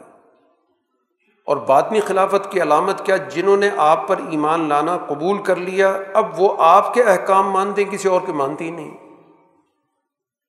وہ آپ کے حکم کے مقابلے میں کسی کو کوئی حیثیت ہی نہیں دیتے۔ تو اس کا مطلب ہے کہ اس جماعت پر تو آپ کی حکومت چل رہی ہے، تو یہ آپ کی باطنی خلافت ہے۔ اسی باطنی خلافت کی لوگ جب مدینہ پہنچتے ہیں، تو یہی ظاہری خلافت میں تبدیل ہو جاتی ہے۔ تو اگر پہلے سے ان کے ذہنوں کے اندر یہ تصور نہ ہوتا، تو مدینہ میں جا کے کیسے نظام قائم کرتے؟ اگر ان کے ذہنوں میں اجتماعیت نہ ہوتی، نظم و ضبط نہ ہوتا، کسی قانون کی پاسداری کا تصور نہ ہوتا تو مدینہ میں جا کے تو نظام قائم نہ ہو سکتا۔ آپ پہنچتے ہی ایک سسٹم کھڑا کر دیتے ہیں۔ وہاں پر ایک سیاسی وحدت قائم کر دیتے ہیں، امن و امان قائم کر دیتے ہیں۔ معاشرتی مسائل کے حل کرنے کا ایک میکنزم بنا دیتے ہیں۔ اس سورہ کے اختتام پر اسی بات کو واضح کیا گیا کہ سورہ کا جو آغاز کیا گیا تھا کہ یہ کتاب کی آیات ہیں جو اللہ نے آپ پر کتاب نازل کی ہے، یہ حق ہے۔ تو قرآن یہاں پر اس سورہ کے اختتام پر کفار کے اس جملے کا اس نظریے کا جواب دے رہا ہے کہ آپ کی رسالت کا یہ انکار کر رہے ہیں۔ ان کو ایک ہی جواب دے دیں کہ میرے اور تمہارے درمیان اللہ بطور گواہ کے کافی ہے رسول میں اللہ کا بن کے آیا تو گواہ اللہ نے ہونا ہے۔ جس نے مجھے رسول بنایا ہے وہ کافی ہے۔ اور وہ لوگ بطور گواہ کے کافی ہیں، من عندہ علم الکتاب، جن کے پاس کتاب کا علم ہے۔ مجھے کسی اور کی دلیل کی ضرورت نہیں ہے، کسی اور کی گواہی کی ضرورت نہیں ہے کہ یہ کتاب حق کے ساتھ نازل ہوئی۔ گواہ اللہ کی ذات ہے اور جو کتاب کا علم رکھتے ہیں، صاحب علم، صاحب شعور، اس کے گواہ ہیں۔ ان کی گواہی کافی ہے۔ باقی تمہارے انکار کرنے سے حقائق اور کے نتائج تبدیل نہیں ہوتے۔ سورہ ابراہیم کے آغاز میں قرآن حکیم نے کتاب کے نزول کا مقصد یہ بتایا کہ لطخ الناس من الظلمات الى النور، کہ آپ لوگوں کو ظلمتوں سے نکال کے روشنی کی طرف لائیں۔ اور وہ روشنی کیا ہے؟ سرات العزیز الحمید۔ اس ذات کا راستہ ہے جو ذات غالب ہے اور قابل تعریف ہے۔ یہ اللہ کی دو صفات ذکر کی گئی غالب اور قابل تعریف یعنی وہ غلبہ کوئی جبر کا اللہ کا غلبہ نہیں ہے۔ ایسا غلبہ جس کے نتیجے میں سارے لوگ اللہ کی نعمتوں پر حمد و ثناء کر رہے ہیں۔ کہ اس غلبے کے نتیجے میں ہم ظلم سے نکل گئے۔ اس غلبے کے نتیجے میں ہمارا جبر ختم ہو گیا۔ ہم ایک آزادی کے ماحول میں تو اللہ کی ذات غالب بھی ہے اور لوگ اس کی تعریف بھی کرتے ہیں۔ وہ ذات ہے لہو معافی سماواتی و معافی لہو اس کی پوری کائنات کے اندر حکومت ہے۔ اب اس کے مقابلے پر جو اس فکر اور نظریے کے مقابلے پر کھڑے ہیں، ان کو بڑی سخت قسم کی وعید سنائی جا رہی، عذاب شدید، بڑی سخت سزا ملے گی۔ جرم کیا ہے کہ یہ انہوں نے مفاداتی زندگی کو جو ٹھوس اور پائیدار زندگی تھی، اس پہ انہوں نے ترجیح دی ہے۔ جو عقل رکھتا ہے، وہ ہمیشہ دنیا کے اندر فیصلہ یہی کرتا ہے کہ میں پائیدار چیز لے لوں اور وقتی چیز کو میں ترک کر دوں۔ ان کی عقلیں معاوف ہیں۔ یہ وقتی، ہنگامی، جزوی چیز کو ترجیح دیتے ہیں۔ پائیدار چیز پر، مستقل چیز پر، ہمیشہ رہنے والی چیز۔ اور اسی زوم میں لوگوں کو صحیح راستے سے روکتے ہیں۔ ایک تو خود غلط راستے پر، پھر دوسرا طاقت کے بلبوتے پہ لوگوں کو بھی اللہ کے راستے سے روک رہے ہیں اس کے خلاف پروپیگنڈا کرتے ہیں، جس کے نتیجے میں بہت دور کی گمراہی میں پڑ گئے۔ قرآن حکیم نے یہاں ایک ضابطہ ذکر کیا کہ اللہ نے دنیا میں جب بھی ہدایت بھیجی ہے، تو ہر دور کا رسول جو ہدایت لے کر آیا، وہ اپنی قوم کی زبان میں لے کر آیا۔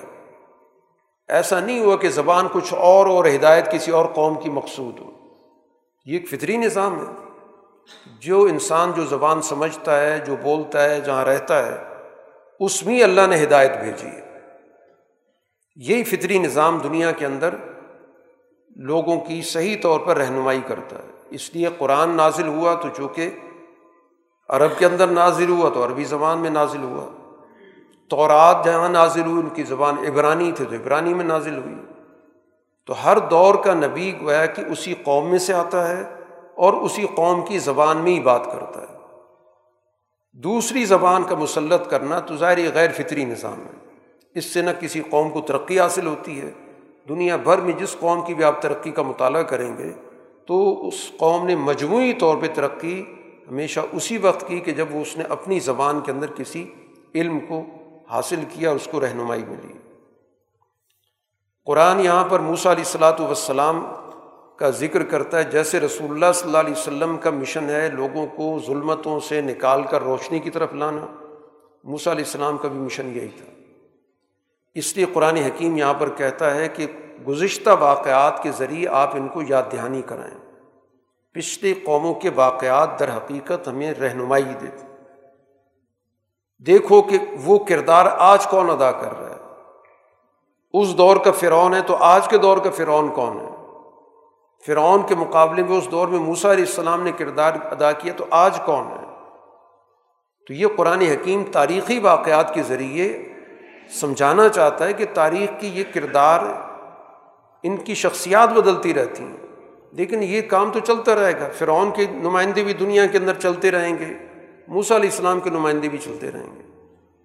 اسی تسلسل میں اب رسول اللہ صلی اللہ علیہ وسلم موسا علیہ السلاۃ والسلام کی جگہ پہ ہیں۔ اور فرعون کی جگہ پہ اب ظاہر یہاں کا ابو جہل ہے یا عالمی سطح پہ۔ کیسر و کسرا کے لوگ آ گئے قرآن حکیم اب یہاں پر ایک مجموعی مکالمہ ذکر کر رہا ہے امبیا علیہ الصلاۃ والسلام کا اور جن کی طرف ان کی بے ست ہوئی بتانا یہ چاہتا ہے کہ ہر دور کے اندر یہ نفسیات، یہ ذہنیت ایک ہی جیسی رہی ہے۔ ٹھیک ہے، شکلیں مختلف ہوں گی، زبانیں مختلف ہوں گی، رنگتیں مختلف ہوں گی، لیکن یہ دو طرح کی ہدایت یافتہ ذہنیت اور گمراہ ذہنیت یہ ایک ہی جیسی ہوتی ہے۔ چنانچہ جب رسولوں نے اپنی اپنی قوموں کے پاس آئے، ان کے سامنے انہیں حقائق رکھے، تو انہوں نے ایک ہی جملہ استعمال کیا کہ جو بھی تمہارا پیغام ہے، ہم اس کو نہیں مانتے۔ اور رسولوں نے جواب میں کہا کہ تمہیں کیا اللہ کے بارے میں شک ہے؟ یہ پوری کائنات اس نے بنائی ہے۔ فاتر السماواتی والارض۔ اور پھر وہ تمہیں دعوت صرف اس لیے دے رہا ہے کہ تم اپنی اس وقت کی جو قسمہ پرسی کی حالت ہے، تباہی کی حالت ہے، جس کے نتیجے میں تم زوال میں جانے والے ہو، جس کے نتیجے میں تمہارا سارا کا سارا وجود ختم ہو سکتا ہے، اس سے بچانے کی دعوت ہے۔ ہر نبی کی یہ دعوت ہے۔ اور اللہ تعالیٰ تمہیں ان انبیاء کے ذریعے اسی چیز کی طرف لانا چاہتا ہے۔ اور اسی مقصد کے لیے تمہیں وہ مہلت بھی دے رہا ہے۔ فوری تم سے حساب کتاب نہیں کرتا، فوری طور پر تمہارے رد عمل پہ جواب نہیں دیتا۔ یہ دنیا کے اندر جیسے پہلے ذکر ہو چکا ہے، یہ قانون اجل کہلاتا ہے کہ اللہ نے اس دنیا میں قوموں کو بھی اور افراد کو بھی ایک موقع دیتا ہے کہ اس کے اندر اندر تم اپنی حالت درست کر سکتے ہو۔ اس کے اندر اندر تم اپنے پچھلے حالات سے نکل کر اچھے حالات کی طرف آ سکتے ہو۔ اگر تم اس مولت سے فائدہ نہیں اٹھاؤ گے، تو یقیناً پھر آخری فیصلہ تو طے شدہ ہے۔ اب اس گفتگو پہ جب رد عمل کیا ہے کہ تم ہمارے جیسے انسان ہو، ہمیں اپنے آبا و اجداد کے راستے سے روکنا چاہتے ہو، کھلے دلائل دے دو، تو رسول یہ کہتے ہیں کہ ہم نے تو کبھی دعویٰ نہیں کیا کہ ہم کوئی خدائی منصب پہ فائز ہو گئے، تمہاری جیسے انسان ہیں لیکن فرق یہ ہے کہ اللہ تعالیٰ نے ہمیں ایک ذمہ داری دی ہے اور وہ ذمہ داری تمہارے بھلائی کے لیے دی ہے۔ باقی کو خاص قسم کی نشانی دکھاؤ، ہماری فرمائش پوری کرو، یہ ہمارے دائرۂ کار میں نہیں آتا۔ ہمیں تو یہ مشن دیا گیا، وہ تم تک پہنچانا ہے۔ تمہاری فرمائشیں کیا ہیں؟ وہ ہمارے دائرے میں آتی نہیں ہیں۔ اس پر تم غور و فکر کرو، ہم تمہاری بھلائی کی جد وجہد کر رہے ہیں، تمہارے لیے مستقبل کی تباہی سے تمہیں بچانا چاہتے ہیں۔ اب ان کا رد عمل کیا ہے؟ رد عمل امبیا کو یہ کہتے ہیں کہ یا تو ہمارے راستے پر آ جاؤ یا پھر ہم تمہیں زمین سے نکال دیں گے۔ ملک بدر کر دیں گے۔ تو اس موقع پر اللہ تعالیٰ نے تمام انبیاء کو مجموعی قرآن گفتگو کر رہا ہے کہ ان کو یہ پیغام پہنچایا کہ ہم ان ظالموں کو تباہ کریں گے۔ ہر دور کے نبی کو اللہ تعالیٰ نے یہی پیغام دیا۔ اور پھر ان ظالموں سے اقتدار لے کر یہ سارا علاقہ یہ پھر تمہاری جماعت کے حوالے کریں گے۔ ولا نسخن نقم الردم امباد یہ زمین کی آباد کاری زمین کا نظام چلانا، اس کا نظم و نسق یہ تمہارے حوالے کریں گے۔ کیوں؟ اس لیے کہ جو تمہاری جماعت ہے، اس کے اندر دو خوبیاں موجود ہیں۔ ظالق علمن خافہ مقامی و خافہ بعید کہ اس کے اندر مستقبل کے حوالے سے جواب دہی کا تصور موجود ہے۔ یہ سمجھتی ہے کہ ہم نے اللہ کے سامنے کھڑے ہو کے جواب دینا ہے کہ ہم نے کیا کیا کیا طرز عمل تھا۔ اور اس کو نبی جب بتاتا ہے کہ یہ حقائق ہیں، ان سے اگر منہ موڑو گے تو تمہیں مشکل صورت حال کا سامنا کرنا پڑے گا۔ سزا ہو سکتی ہے۔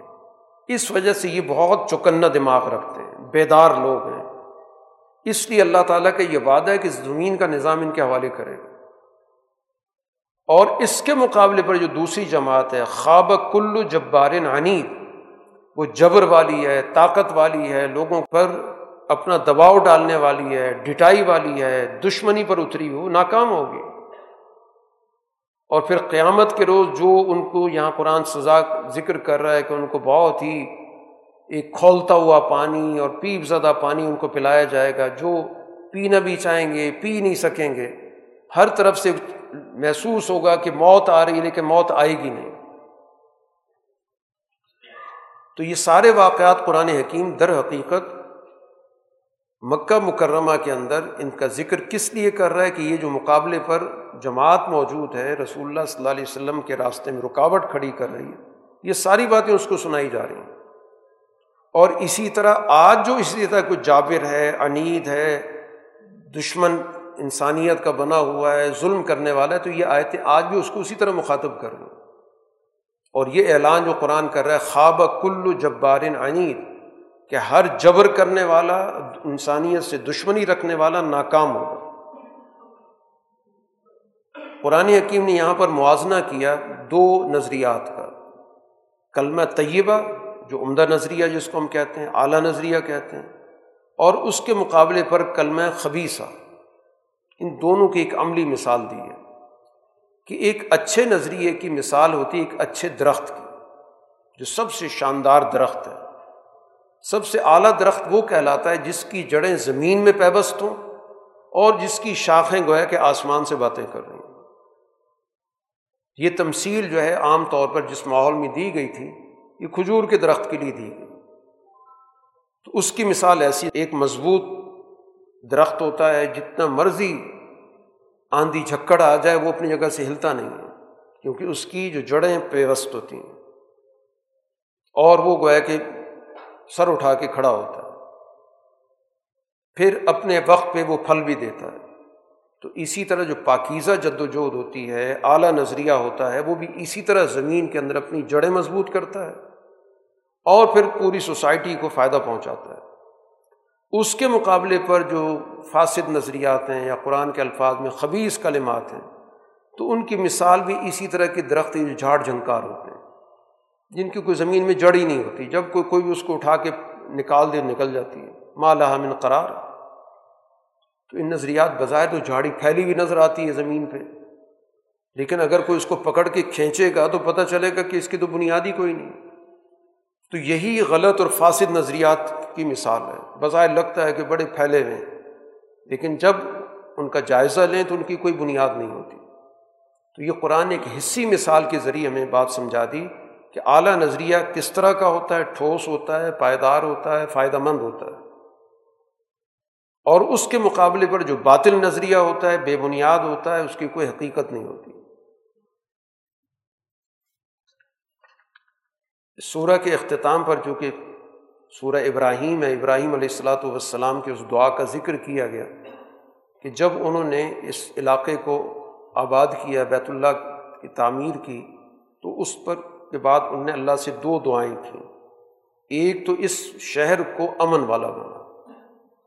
تو گویا دنیا کے اندر امن و امان یہ انبیاء علیہ الصلاۃ والسلام کے مقاصد بے صد میں شامل ہے کہ وہ دنیا کا جو سسٹم ہے، دنیا کا نظام ہے، اس کو بھی استوار کرتے ہیں۔ اور امن کا قیام گویا کہ ان کے بنیادی مقاصد میں شامل ہے۔ اور دوسری چیز کا تعلق ان کے نظام فکر سے ہے کہ سوسائٹی کے اندر ایک اچھی فکر، جو توحید کی فکر ہے، وہ قائم ہو۔ اور یہ لوگ جو خود ساختہ قسم کے ان نے خدا، مذہب، نظریات بنا رکھے ہیں اس سے دور ہو جائیں۔ یہ دو دعائیں انہوں نے کی کہ یہاں کے رہنے والوں کو امن حاصل ہو معاشرتی طور پر، سیاسی طور پر، اور اسی طرح یہاں کے رہنے والوں کو ایک سچی اور ایک سال فکر عطا کر۔ اور اسی مقصد کے لیے ابراہیم علیہ السلام کہتے ہیں کہ میں اپنی اولاد کو یہاں پہ بسا رہا ہوں۔ وہ یہاں پر رہیں تاکہ لوگوں کے لیے ایک تو نماز کا نظام قائم کریں اور اس طرح یہ معاشرت پیدا ہو۔ یہاں پر لوگ اکٹھے ہوں اور اس کے نتیجے میں ایک سوسائٹی، ایک سماج پیدا ہو۔ تو اس کا سب سے مؤثر ترین جو ذریعہ ہے وہ اقامت صلاحت رہا ہے۔ اب چونکہ اقامت صلاحت کا تصور موجود نہیں ہے، ہم صرف اس کو ایک عبادت سمجھتے ہیں، اس کو ہم نے سوسائٹی سے کاٹ دیا، معاشرے سے کاٹ دیا۔ ابراہیم علیہ السلاۃ والسلام اس شہر کی آبادی کے لیے اقامت صلاحت کی بات کر رہے ہیں کہ جب یہاں یہ مرکز قائم ہوگا، لوگوں کا رجوع ہوگا، نماز قائم ہوگی، تو اس کے نتیجے میں سماج بھی وجود میں آئے گا، معاشرہ بھی یہاں پہ قائم ہوگا۔ اس صورح کے اختتام پر جتنے بھی ظلم کرنے والے ہیں، ان کو بڑی سخت تنبی کی گئی۔ ولاۃ صبن اللہ غافل عما یا الظالمون۔ تم اللہ کو ظلم کرنے والوں کے کرتوتوں سے غافل مت سمجھو۔ یہ اگر ظالم یہ سمجھتے ہیں کہ ہمارا تو اس وقت غلبہ ہے، ہمیں عروج حاصل ہے، تو اللہ کو غافل مت سمجھو۔ اللہ نے تھوڑی سی ان کو مہلت دی ہے۔ اس دن پھر ایک دن ایسا ہوگا کہ ان کی نظریں پھٹی کی پھٹی رہ جائیں گی، سر جھکے ہوئے ہوں گے اور دل اور خیالات ان کے ہوا ہو رہے ہوں گے۔ اس موقع پر یہ دعا کر رہے ہوں گے کہ یہ کچھ وقت آگے چلا جائے تاکہ ہم نبی کی بات سن سکیں، اللہ کی دعوت قبول کر سکیں، رسولوں کی پیروی کر سکیں۔ لیکن اس وقت ان سے کہہ دیا جائے گا کہ اب موقع ختم ہو گیا۔ اس وقت یہ لوگ رسول اللہ صلی اللہ علیہ وسلم کے مقابلے پر بڑی بڑی تدبیریں اور سازشیں کر رہے ہیں۔ اور صرف اگر سازش کو دیکھا جائے تو واقعی بڑی ہی شدید قسم کی ہے۔ ان کی سازشوں کے سامنے شاید پہاڑ بھی کھڑا نہ ہو سکے، اپنے طور پہ گوئے اتنے بڑے بڑے منصوبے بنا رکھے۔ لیکن ظاہر اللہ تعالیٰ کے پاس اس سے بڑی تدبیر موجود ہے۔ وہ ان کی ساری سازشوں کو ناکام کر دیں باقی اللہ نے اپنے انبیاء سے کامیابی کا وعدہ کر رکھا ہے تو اللہ تعالیٰ کبھی وعدہ خلافی نہیں کرتا۔ پھر جب وہ پورا منظر قرآن حکیم نے جزا و سزا کا ذکر کیا ہے کہ اس روز مجرم جو ہیں وہ جکڑے ہوئے آئیں گے مختلف قسم کی جرائم میں۔ چہروں پر آگ پہنچ رہی ہوگی، لباس بھی ان کا تارکول کا ہوگا جو آگ کو پکڑنے والا ہوگا۔ سورہ کا اختتام کیا جا رہا ہے کہ یہ ساری گفتگو جو قرآن کر رہا ہے، کس لیے کر رہا ہے؟ حاضہ بلاغ الناس ایک تو لوگوں تک صحیح بات پہنچائی جائے۔ دوسرا مقصد یہ کہ اس کے ذریعے ان کو مستقبل کا جو برا نتیجہ اس سے خبردار کر دیا جائے۔ تیسرا یہ کہ یہ بات واضح کر دی جائے کہ پوری کائنات کی مرکزیت صرف ذات الہی کے پاس ہے اور اس کے نتیجے میں اہل عقل بصیرت حاصل کریں۔ تو یہ گویا کہ اہل عقل کو بصیرت دینے والی کتاب ہے اور اس صورہ کا بنیادی جو آغاز ہوا تھا کہ یہ کتاب اللہ نے اس لیے نازل کی ہے کہ لوگوں کو ظلمتوں سے نکال کر روشنی کی طرف لائے۔ تو ظاہر ہے اس سے وہی فائدہ اٹھائے گا جس کے اندر عقل موجود ہے۔ روشنی کو وہی بہتر سمجھے گا، اسی کو اچھی لگے گی۔ اور جو بیچارہ اپنی بینائی ختم کر چکا ہے، اندھا بن چکا ہے، وہ اس روشنی سے کوئی فائدہ نہیں اٹھا سکتا۔ باخر دعوانا الحمد للہ رب العالمین